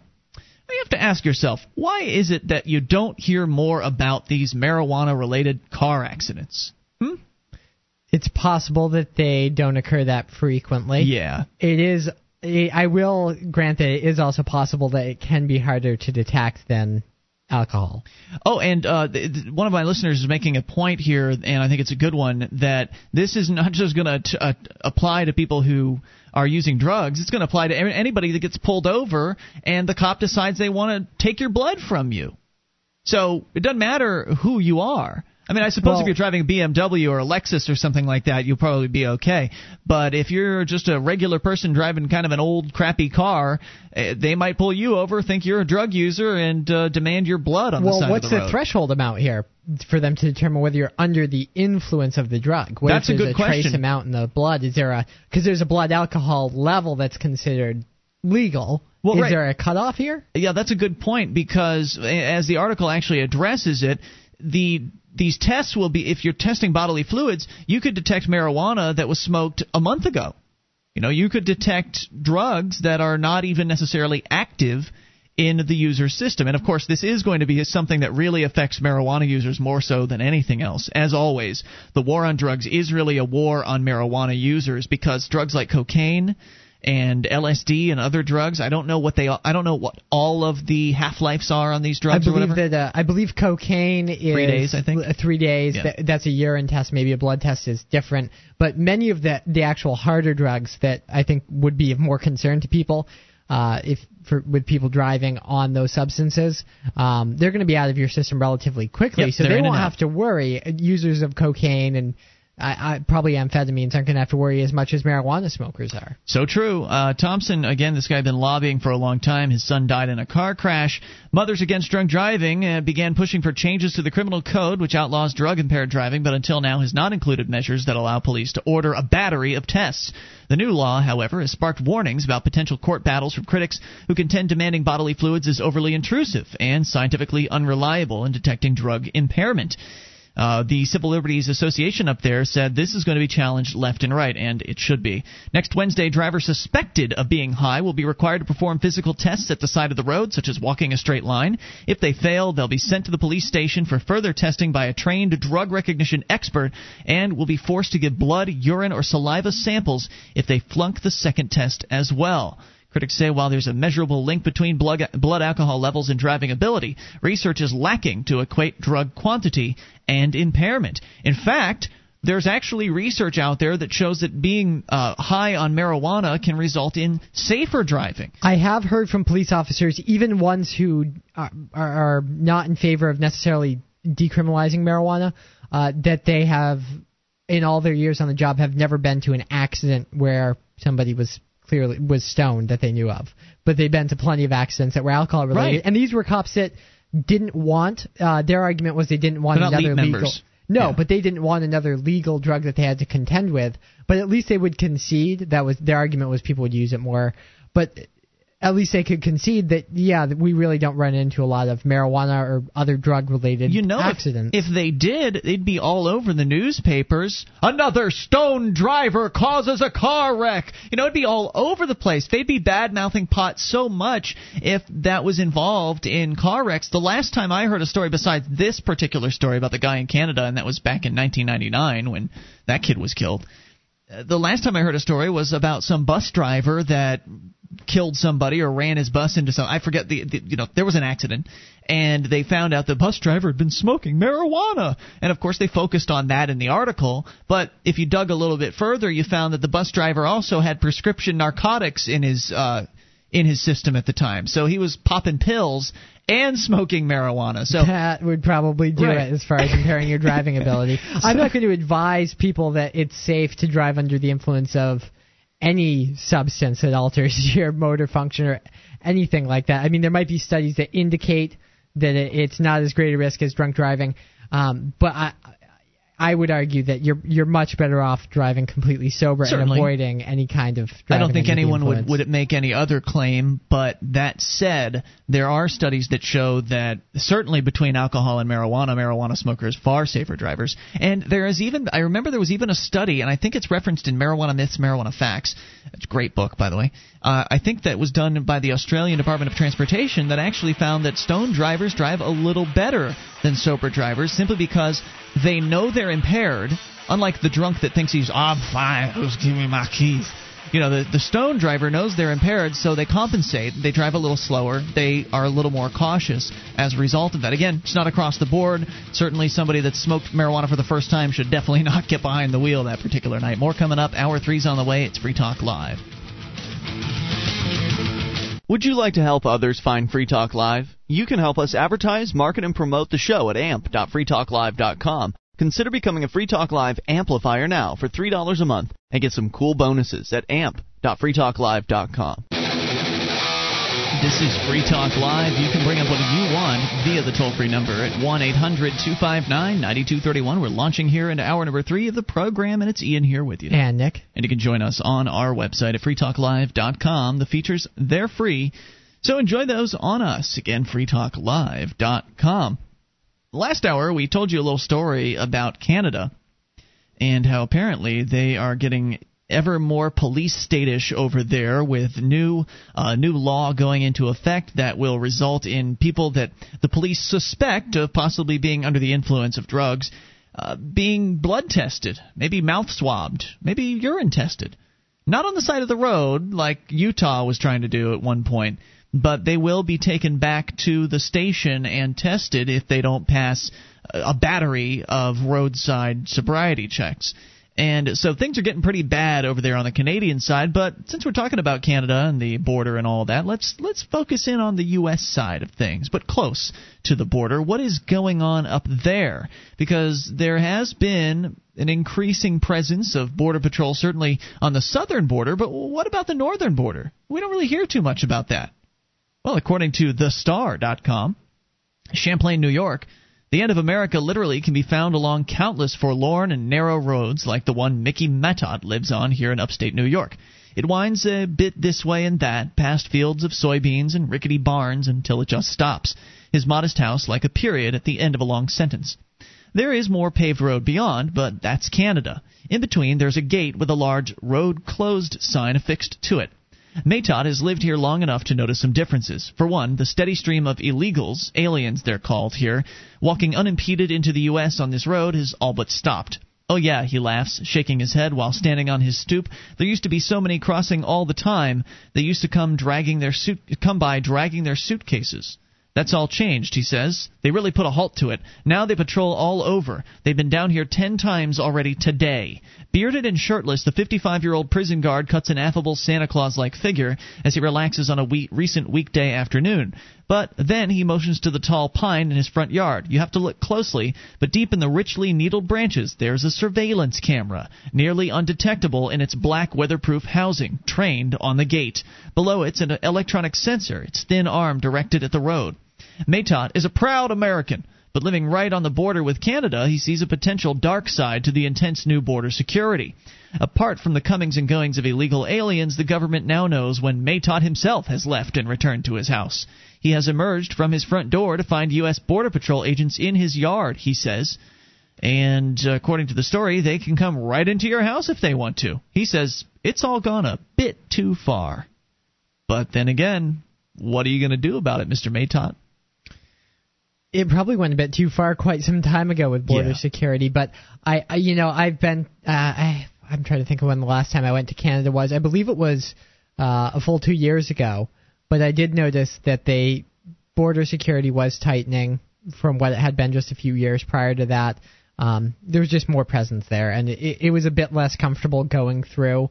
Um, I never like going through the border, although I've never actually been stopped. It's always just oh They wave you through? Uh, no. I mean, uh, uh, they you show your driver's license. Mm-hmm. Um, I think there have been occasions where they didn't ask for a driver's license or a birth certificate. Um, but yeah, it just they started asking more questions about what you were doing there, how long you were going to be there. Um, and I've just never liked the border. I didn't have anything to hide. I wasn't bringing anything across that would be illegal. Um, and I, I like it less. I think a lot of people find it worse coming back into the United States because that's what I've heard. They tend they tend to be worse. But um, you know, if you don't actually have anything with you, the the concern for me was always I wanted to go to Canada, so I knew I would be able to get back into the United States eventually. I wasn't too worried. I I, I was more worried about getting stopped on the American side. Um, but the issue for me, once I had gotten to Canada, I wasn't too worried about getting held up on the way back. Um, so personally, I always found it more nerve wracking going into Canada. Really? But I never had any problems with it. Um, of course, I'm white. That's true. and from a border state, so they, you know they're just they do profile. So you know if you have a New Hampshire or Vermont plate and you're going through one of those states, I've got a Florida plate, and we're going to be going to Canada for how this little are vacation. you? Um, you're going through Ontario, right? we're Uh, going to go up through, uh, uh, Toronto. I guess Toronto is that Ontario? Yeah, I don't yeah. know. What so um, states are. Yeah, if you, if you go up Route 91 into Quebec here, uh, that's actually is a major drug trafficking route. Mm-hmm. Um, and they've got they've always been kind of strict on on that highway. So if you had a Florida plate and you were headed uh, They're gonna tear my car apart, Vermont, they they'd probably ask some questions. Hmm. Well, we'll see what happens. Uh, Julia, myself, and uh, a couple friends, we're all going to go on a little vacay this weekend up to Canada, and so certainly I'll let you guys know uh, upon my return on Monday, presuming I'm not in some sort of detainment center. Uh, how things went. And uh, Julia, I've promised her that I will be a good little citizen. I'm not going to ask any questions or anything like that. I'm going to obey and be a good little boy and see how that goes for us. So I'll let you know there. But it- it's kind of interesting. This this so-called uh, proud American here that they're interviewing for the article, he's talking about how he thinks it's gone a bit too far. But what's the reason for that? It's not because people are getting harassed or they're getting stopped or whatever the various different things they're doing. It's because now his privacy is in jeopardy. Now they know when he's leaving his house and when he's coming home, and it's now that's interfered in his life. Now it's gone a bit too far. But as long as it interferes in those other people's lives, then well, that's good. That's what we want in America. But if it interferes in the lives of the respectables, then it becomes a problem. And that's yet another example of it right here. Yeah, I mean, being being from a border state, I can tell you that that there is less traffic coming through. Um, I think it was something like a 30% decline shortly after the the pass. They started doing passports and getting much more strict about it. Um, They actually do have some numbers here. Uh, yeah, I, I I think for New Hampshire it was something like a 30% decline, or that's Wow. what they were expecting. And I can tell you that I have not gone to Canada when I I probably could have, um, just because of that amount of security, and it's you just kind didn't want to be hassle. hassled. Yeah. yeah. Seven years after the terrorist attacks of 9 11, the longest unguarded border in the world is becoming increasingly guarded. As critics continue to insist it's vulnerable to be unde- vulnerable to undetected entry by terrorists, the border is being squeezed tighter. And illegal crossers are getting the message, claims the Border Patrol. Along the northern frontier, the number of arrests has been dropping steadily and significantly since before 9 11, from more than 12,000 each year before 2001 to 6,380 last year. While it's impossible to know how many people try to sneak into the U.S., arrests are considered one of the best barometers. Border Patrol operations bureaucrat says We believe people are being deterred from entering the U.S. because the chances of them getting caught are now much greater. A lot of it has to do with us getting the right com- combination of personnel, technology, and infrastructure on the border. We've received more agents, more sensors, more cars, boats, more airplanes. The trend is reflected on the southern border with Mexico as well, where arrests are down significantly. That that's possible. It, there's also it's been noted that when they put up the border fence along uh, San Diego and Tijuana, it did deter people from crossing along that. I think it was a hundred or so miles or something they put up there. They just went down the line though. They right? went down the line and and hundreds ended up dying in the desert. So I wouldn't be surprised if you know if you have people who are legitimately smuggling who are actually terrorists. There's many many empty miles of woods up there that would be very hard to patrol, even with airplanes and helicopters.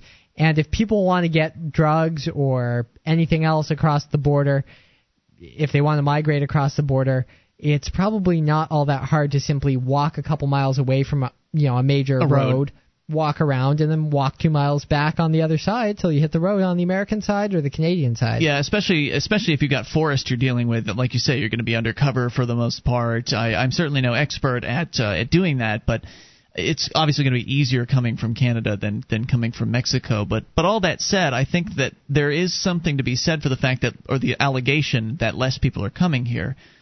Why do you want to come here if you're entering a police state? I mean, if you know what's going on here and you've heard about the raids, the police raids, and all of the other the roving checkpoints and all the other awful tyrannical things that are going on in this country, there there becomes a certain point at which you're going to tell yourself, well, you know, things are bad where I am, but it sounds like they're awful now in America, so why would I want to leave? Why would I want to go and, and take those risks to get to a place where I'm going to be constantly hounded and looking over my shoulder and worrying if I'm going to be caught?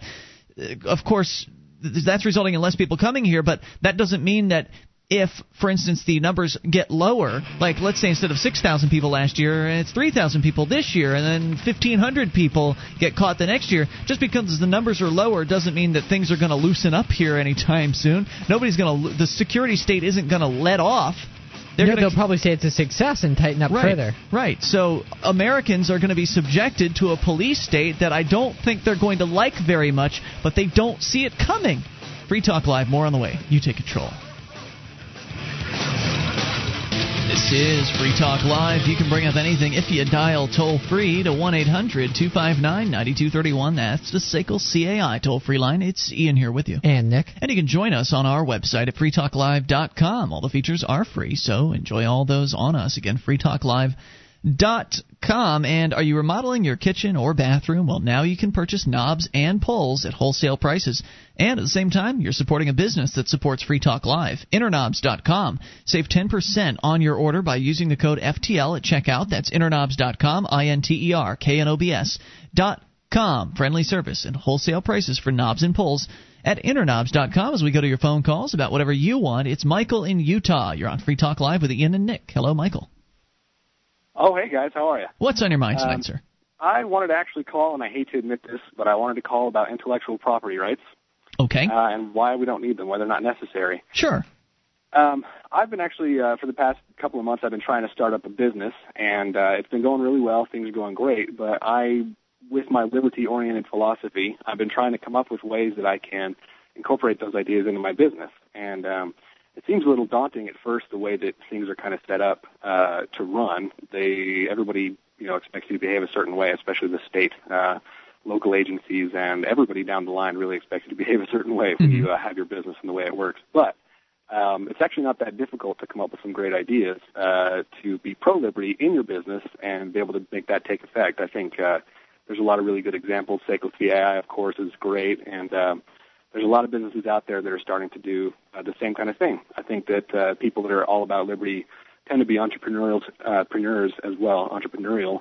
I'd say there's a higher quotient of entrepreneurs among the liberty oriented populace, certainly. Yeah, yeah, I think so. Um, in my experience, that's that's true. But anyway, uh, intellectual property rights. I have a graphic design business, and I do all kinds of media stuff. And uh, one of the things that I wanted to do was to kind of in the same vein of uh, you know, there's a few people now that do the liberty-oriented stories. Um, I forget what the one is called, but uh, chapter six, uh, one of them goes to hell. Yes, Tad Galahad at freedom-engineering.com. Yes, there we go. That's it. Um, drawing a blank. I'm a little nervous, but That's okay. yeah, the, it, something along those lines. I wanted to do a graphic novel, and thinking about that, you know, making money off the graphic novel, the majority of the money I'm going to make, since I'm making and producing it myself, is going to be in actually selling copies of the graphic novel. Right. Um, so I was trying to come up with a way to to make that work um, because you know I'm not going to charge myself intellectual property, you know, whatever the forwarded thing is. I'm not even sure exactly how that works with authors, but um, there's a lot of different things that you can do, I think, without intellectual property uh, laws and, and without claiming rights to intellectual property um, to be able to still make money. Things would be different, but things I think would actually be better. All right. So, what are some of your ideas? Um, my idea mostly for the story was get it done. Um, as I complete different pages, I can post them online and have the whole book accessible online so that people can download it uh, as a PDF. They can read Mm-hmm. it as it comes up. Um, if I'm updating it weekly or whatever, people can read the next page as it comes around or the next few pages as I get them done. And by the time I'm done, the whole page will be, or the whole book will be online. Um, the advantage then for people buying the book would be, you know, the classic you have it in your hand, something to hold. You don't have to sit in front of the computer and stare at it. Yeah, I just Um, I don't think that uh, I, I think that's a good point because there's never going to be a point at which having a digital copy of anything is ever going to be worth something. So humans tend to be collectors. I mean, look at you go to certain, some people's houses and you can tell they've just been collecting things their entire lives, and many of them have never sold anything once. So we love to collect things. We love to get things and then hold on to them.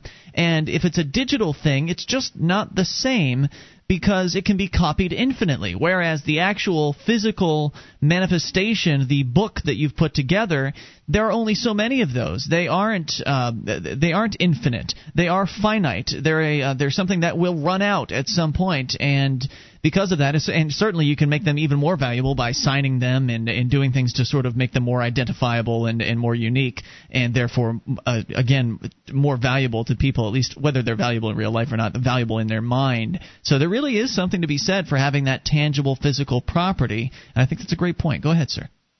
Yeah, exactly. Um, you know, I was thinking about signing editions of the cop or copies of the uh, book and having you know each edition that comes out, each printing that I do, have it be laid out a little differently, have some changes in it. I've even thought about possibly changing the story for a second or third edition, just because that adds interest.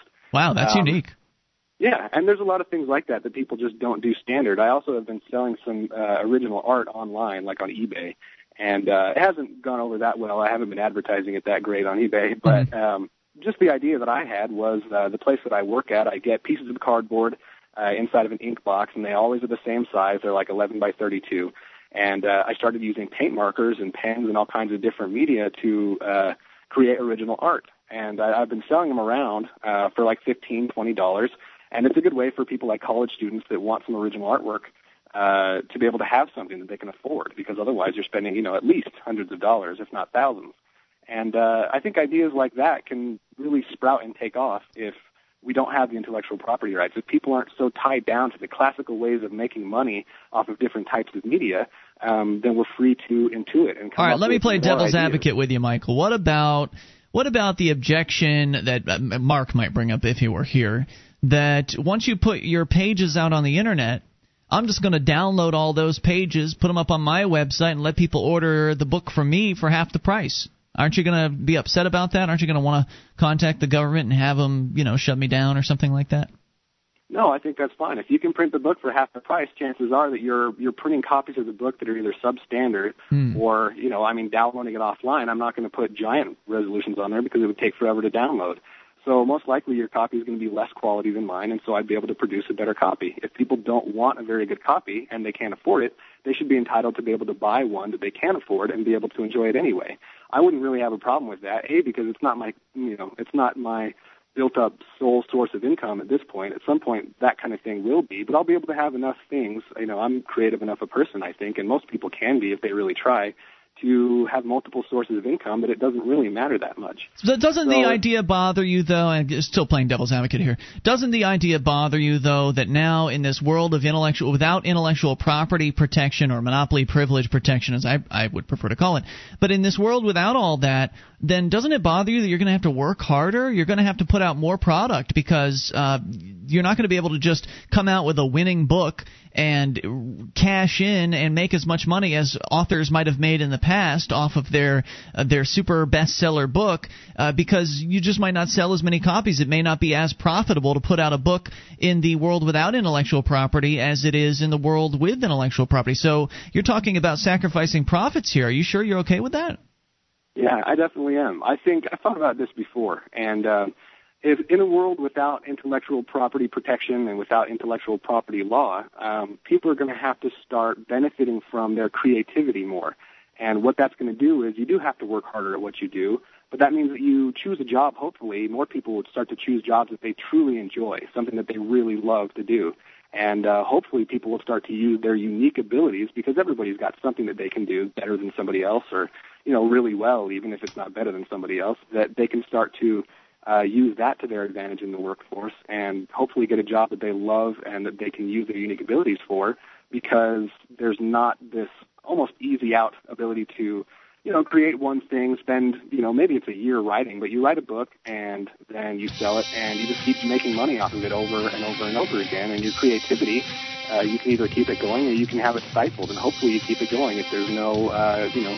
Great point. So maybe with more, maybe with more people competing, uh, the the cream will rise to the top, and we'll get better works of art. We'll get more choices in the marketplace, and I think it's a great call and great idea. And good luck with your uh, career. And thank you for the call.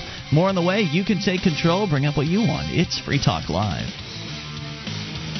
This program is brought to you by FreeKeene.com. FreeKeene.com features audio, video, and blogs chronicling the transition to a voluntary society. FreeKeene.com also has comments and discussion forums so you can be heard. FreeKeene.com.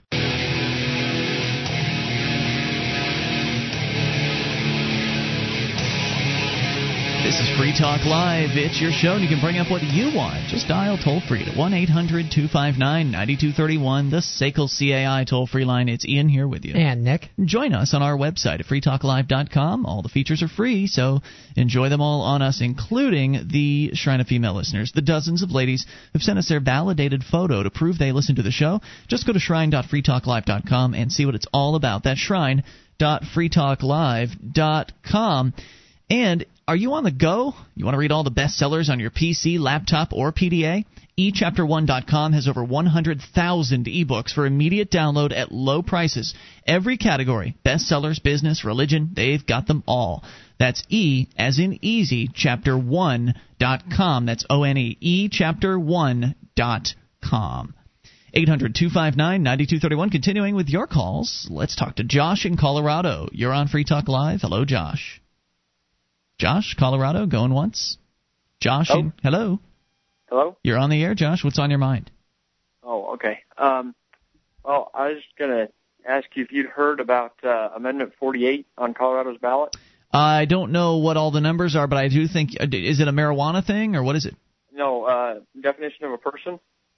Really? What is? Do tell. What? Give me details. Um, it would redefine a person in all Colorado law to refer to um, to refer to mean uh, any to mean an egg from the point of fertilization. Okay. And is the point of that for like some sort of abortion legislation or something? Yeah. Yeah. I see. And but it's it's all the other the implications of it that would any any any time that an egg would be aborted after it is fertilized would be like manslaughter or murder or something like that. Yeah, it's seems pretty ludicrous. But there's already well, there's I mean, there's Roe versus Wade, so the federal courts are they're not gonna. I mean, Colorado can pass that law, but the the courts aren't going to allow Colorado to ban all abortion. Um, you know, I hopefully. Well, I mean, yeah, I, that, well, that's already. I mean, Roe versus Wade, uh, whether you like it or not, is the law of the land, and it's been that way for some time. So, I mean, the state can do that definition, but I think it's going to have more symbolic value. Yeah. Uh, the complications I would think about, you know, as long as Roe versus Wade is um, still on the books, I, the complications I foresee from a law like that would be, you know, if you have a miscarriage, do you then need a death certificate.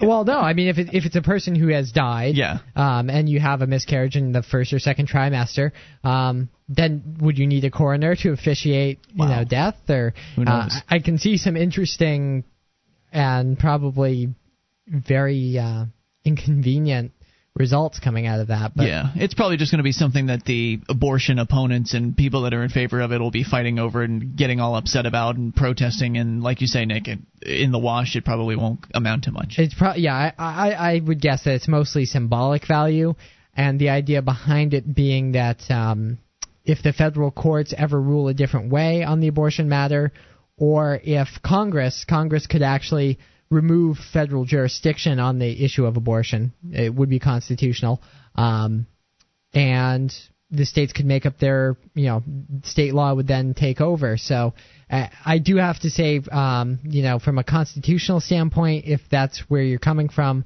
um, it is it is something that should be decided at the state level, and it's a, be it's a- interesting if it was because then you'd have some states that would outlaw it, other states would allow it, and you'd see what would happen would be people would just go to where it, they would just go and get it done in another neighboring state or something. you like would, that. and you, but you would also be able to judge. You know, if you had different states with different policies, um, there'd be a basis for comparison to see if in states where it was illegal, did you actually are there actually people dying from back alley abortions?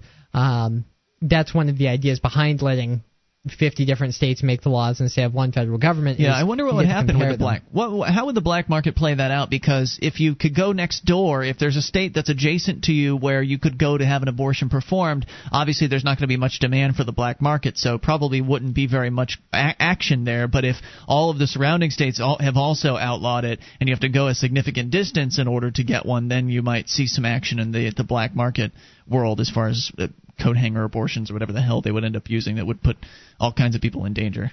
Any other thoughts for us? Um, well, yeah. I was also going to say, um, if you don't like any of the people on the ballot, still go in and vote. Just don't vote for president. Yeah, uh, I certainly am not going to be. I, you know what, Nick? You actually thank you for the call, Josh. Appreciate it. You actually said something to me during one of the breaks, which is kind of is interesting. Here in New Hampshire, there are actually going to be two Libertarian Party candidates on the ballot for president. One of them, George Phillies. The other, Bob Barr.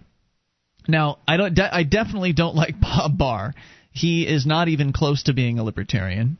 And it's people like Bob Barr that have ruined the Libertarian Party, and the reason why I don't call myself a libertarian anymore. But all that said, you said you were actually going to vote for Phillies, right? Yeah, well, I mean, I still would consider myself a libertarian in the sense that I believe the things that the party at least used to stand for when it had a set of principles that it followed. Um, and George Phillies is he is a libertarian in the sense that yes, he actually believes in the idea that you shouldn't initiate force against people. I don't know. I don't think he's a perfect Well, libertarian. he's not. He's not perfect, but he, He's way better than Barr. yeah, compared to Barr, Phillies is someone I would call a libertarian. At least he he gets the underlying principle, and he thinks he should work towards that ideal.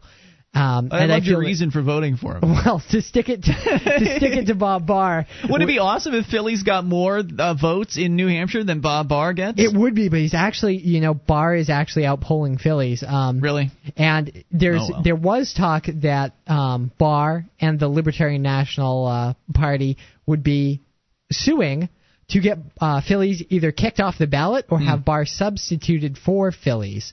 Which, if you read the Libertarian Party's platform, they say that uh, right there in the even the abridged platform that they now have. They say that political parties are private voluntary institutions and that they should be able to nominate and select candidates uh, by whatever means they want with their own internal voluntary rules. Well, it appears that the people uh, at National, at the National Libertarian Party, don't read their own platform, and they were going to use the government courts to try to force George Phillies off the ballot because the state party in New Hampshire um, had nominated Phillies to run for president like a year ago or something. It was it was well in advance of the national convention, and they didn't seem to have very much respect for that.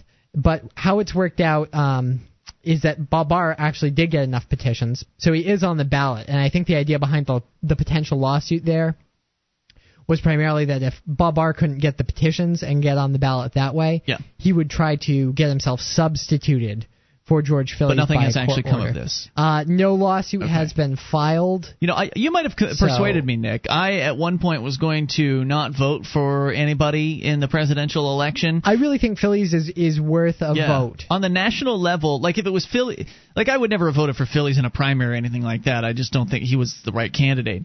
Uh, Mary Ruwart, Dr. Ruwart from uh, Healing Our World fame was definitely my choice. But like you're saying, just to stick it to the Barr people, I think that'd be kind of fun. Yeah, me too. And and that's what really annoys me about this is uh, the Barr people were willing to resort to using government courts of course. to kick uh, somebody who has better libertarian credentials, somebody who actually believes in liberty, off of the ballot. And that completely goes against the libertarian platform on free association with political parties or anything else and political federalism. They supposedly many people in the LP believe that the Constitution should limit government and that states should, are allowed, state parties should be allowed to pick their own candidates. So I, I really think I'm going to vote for George Phillies because he's the he's the libertarian. It'll be better than writing in Ron Paul because if you write in somebody, there's no way you're going to see those results on anything anywhere. So you won't ever even, you won't even be able to tell how many other people wrote it in. But if you don't, if you vote for somebody like uh, George Phillies that's actually on the ballot, then you could actually look and see if he beat Bob Barr or not. Yeah. it's just more. Again, it's just a game, right? At, at this point, It it's is just a game. Playing a silly little game. All right, more on the way. You can take control. Remaining moments of the program. Enough time for your call at one eight hundred two five nine ninety two thirty one. That's the SACL CAI toll free line, and this is Free Talk Live.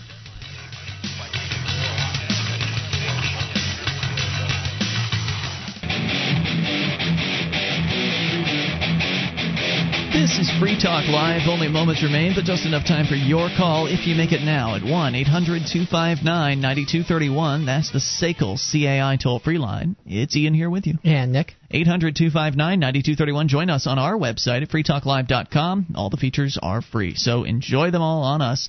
And if you like the show and want to help support Free Talk Live, become an amplifier. Just head over to amp.freetalklive.com to learn about the program. AMP stands for Advertise, Market, and Promote.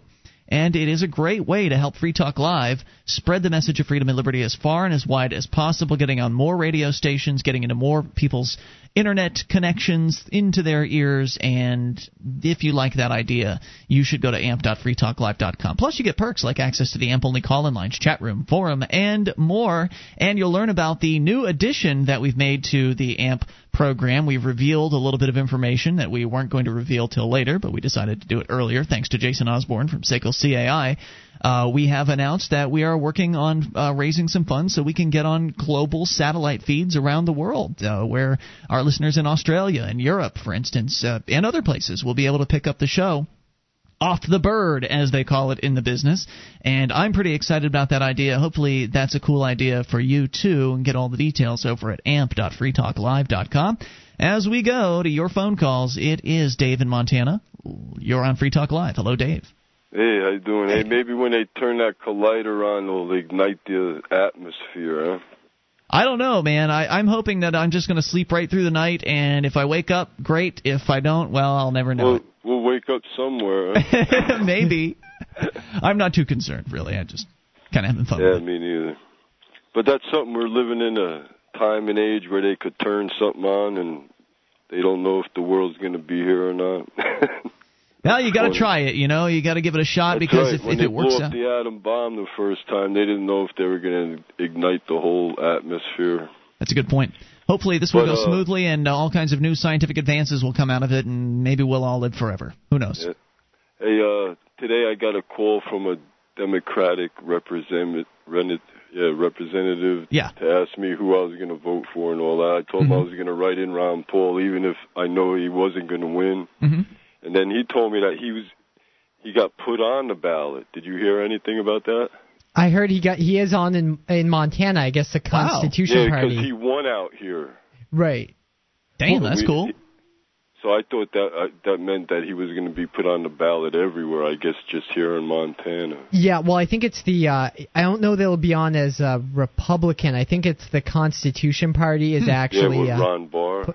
uh, with. Uh, well, they normally would do uh, Chuck Baldwin is the presidential candidate in the other states for them, but I think they're going to let Ron Paul run on their Wow, ticket. that's cool. in Montana. Now there's supposed to be some sort of press conference tomorrow with Ron Paul, uh, B- uh, Chuck Baldwin from the Constitution Party, and Bob Barr all at the same press conference together. Ron Paul saying there's going to be some sort of major announcement, and Maybe been he's going to be the vice president for Ron Barr. I don't I don't know. It's very interesting because you've got Barr and you've got Baldwin both in they're both presidential candidates for two different political parties and they're both going to be in attendance at this press conference tomorrow. So, I mean, is Ron going to nominate or is, is he going to endorse one or the other? That doesn't seem very likely. Why would he endorse both? That doesn't seem likely either. If they both get out step out of the way voluntarily and let Ron run in their place, that wouldn't make sense either because well, I mean, first of all, Well, yeah, Bob then- Barr's not going to do something like that. And the Republicans would freak out because there's a lot of supporters for Ron Paul. I mean, that would be ideal if there was some sort of I'd combo ticket. for him. I'm not. I don't worry if he's going to win or not because really, I don't. When I vote, I don't really think about winning or losing. I'm thinking about somebody that represents what I Yeah. Feel. That's the way most people should vote if they're going to vote, but they don't. They make it like some kind of competition, some kind of game. Right, as they though they win something. The winner, they got to pick the winner. Right, the, but the, the bizarre And then thing they don't even know what the hell they're voting for. right, they don't win anything. You lose. I mean, they they steal more money from you. You lose whether it's Repu- Right. you know the Republicans it's or just- Democrats. It's disgusting, man. I'm with you, Dave. Anything else on your Uh, mind? Uh, no, no, Keep up no. the good work out there. Yeah, Always good know. hearing from you, man. Thanks for the call. 800-259-9231. Agree completely with the sentiment. I mean, I'm I'm pretty much over the whole idea of voting uh, more so than I've ever been, but I totally agree with the sentiment. If you're going to vote, vote for somebody if you can that agrees with you. And if there's nobody that agrees with you, why bother? Yeah, What's you- the point? Yeah, it's a it's a wasted vote to vote for somebody just because you think they're going to win if they don't represent what you want to see. Right when the when the Dow, you know if you're a fan of the Dallas Cowboys or you're a fan of uh, uh, of the Patriots and they win the Super Bowl, you might get all excited about it because your team won. But what did you actually win? Well, Unless you had money you might- riding I on was the game. say you might have money on the game. That's more. You might actually win something from that. But most of the people that are getting excited about sports aren't necessarily betting on the games. They're just Yeah. excited because it's their team, and it's the same mentality, the exa- almost the exact same mentality behind elect the election process. Well, we're on the red team, and you're on the blue team, and our team won, so nya nya nya. I mean, you've not won anything. The politician won, and now the politician can use his position of influence to curry favors for his friends and to punish his enemies. So he's won, and his friends have won. But if you're just a member of the party, or you're just a supporter of the party, you haven't won a damn thing. Stop fooling yourself. Let's continue and talk to Neil, listening in Florida. You're on Free Talk Live. Hello, Neil. Hey guys, how are you? Dude, what's on your mind? Uh, not too much. Just listen to you talk about the Ron Paul press conference. You know, um, there uh, there was an AP report that just came out. I mean, literally a few minutes ago that is kind of saying what it's about. It turns out he's not just going to have uh, Barr and Baldwin there. He's also going to have Nader and Cynthia Really? McKinney.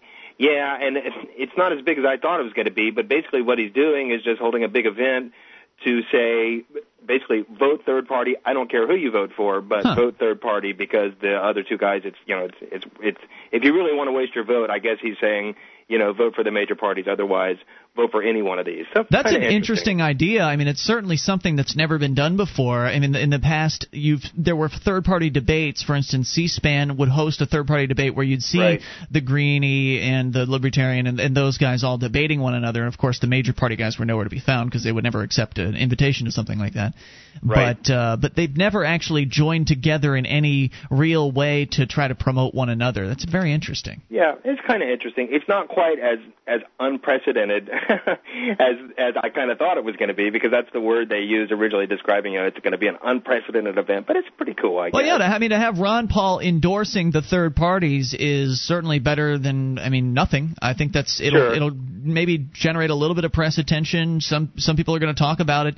Uh, you know, again, I don't think anything's going to save the the federal government. There's no turn. I don't personally believe there's any turning it around. But it's nice to see. I mean, it's a nice gesture.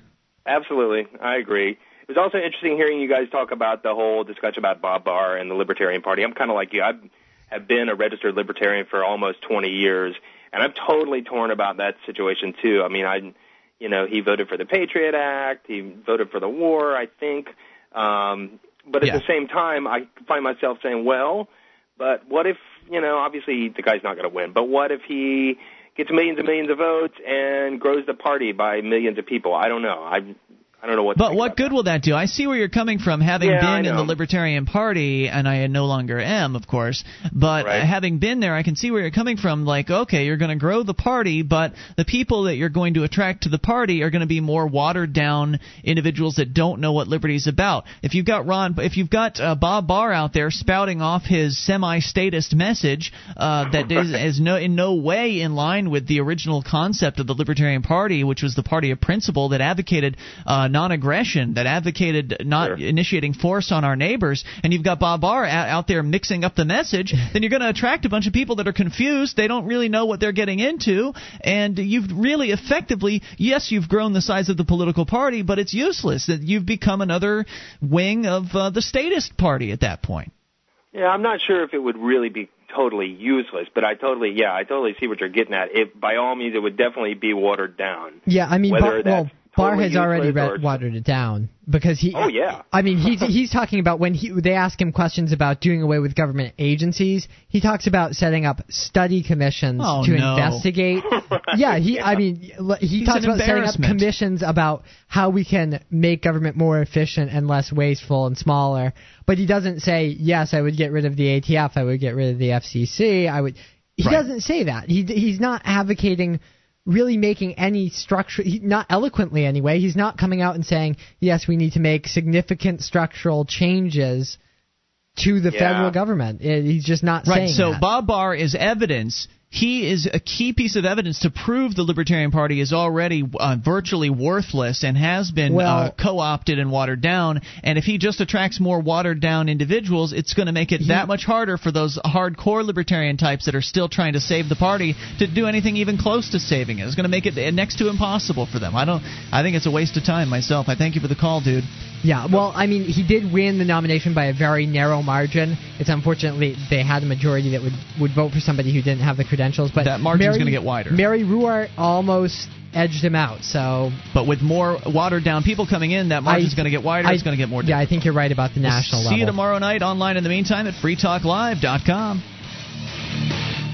DVD, books, music, instruments, periodicals, computers, software, electronic, photo, cell phone, office product, home and garden, bed and bath, furniture, kitchen, pet supply, automotive, hardware, apparel, shoes, jewelry, grocery, healthcare, sports and outdoors, toys, games, used and more. It's a department store at your fingertips. Amazon.freetalklive.com. Get all your shopping done, a great deal, delivery to your door, and a percentage of your purchase will go to Free Talk Live when you enter Amazon through Amazon.freetalklive.com.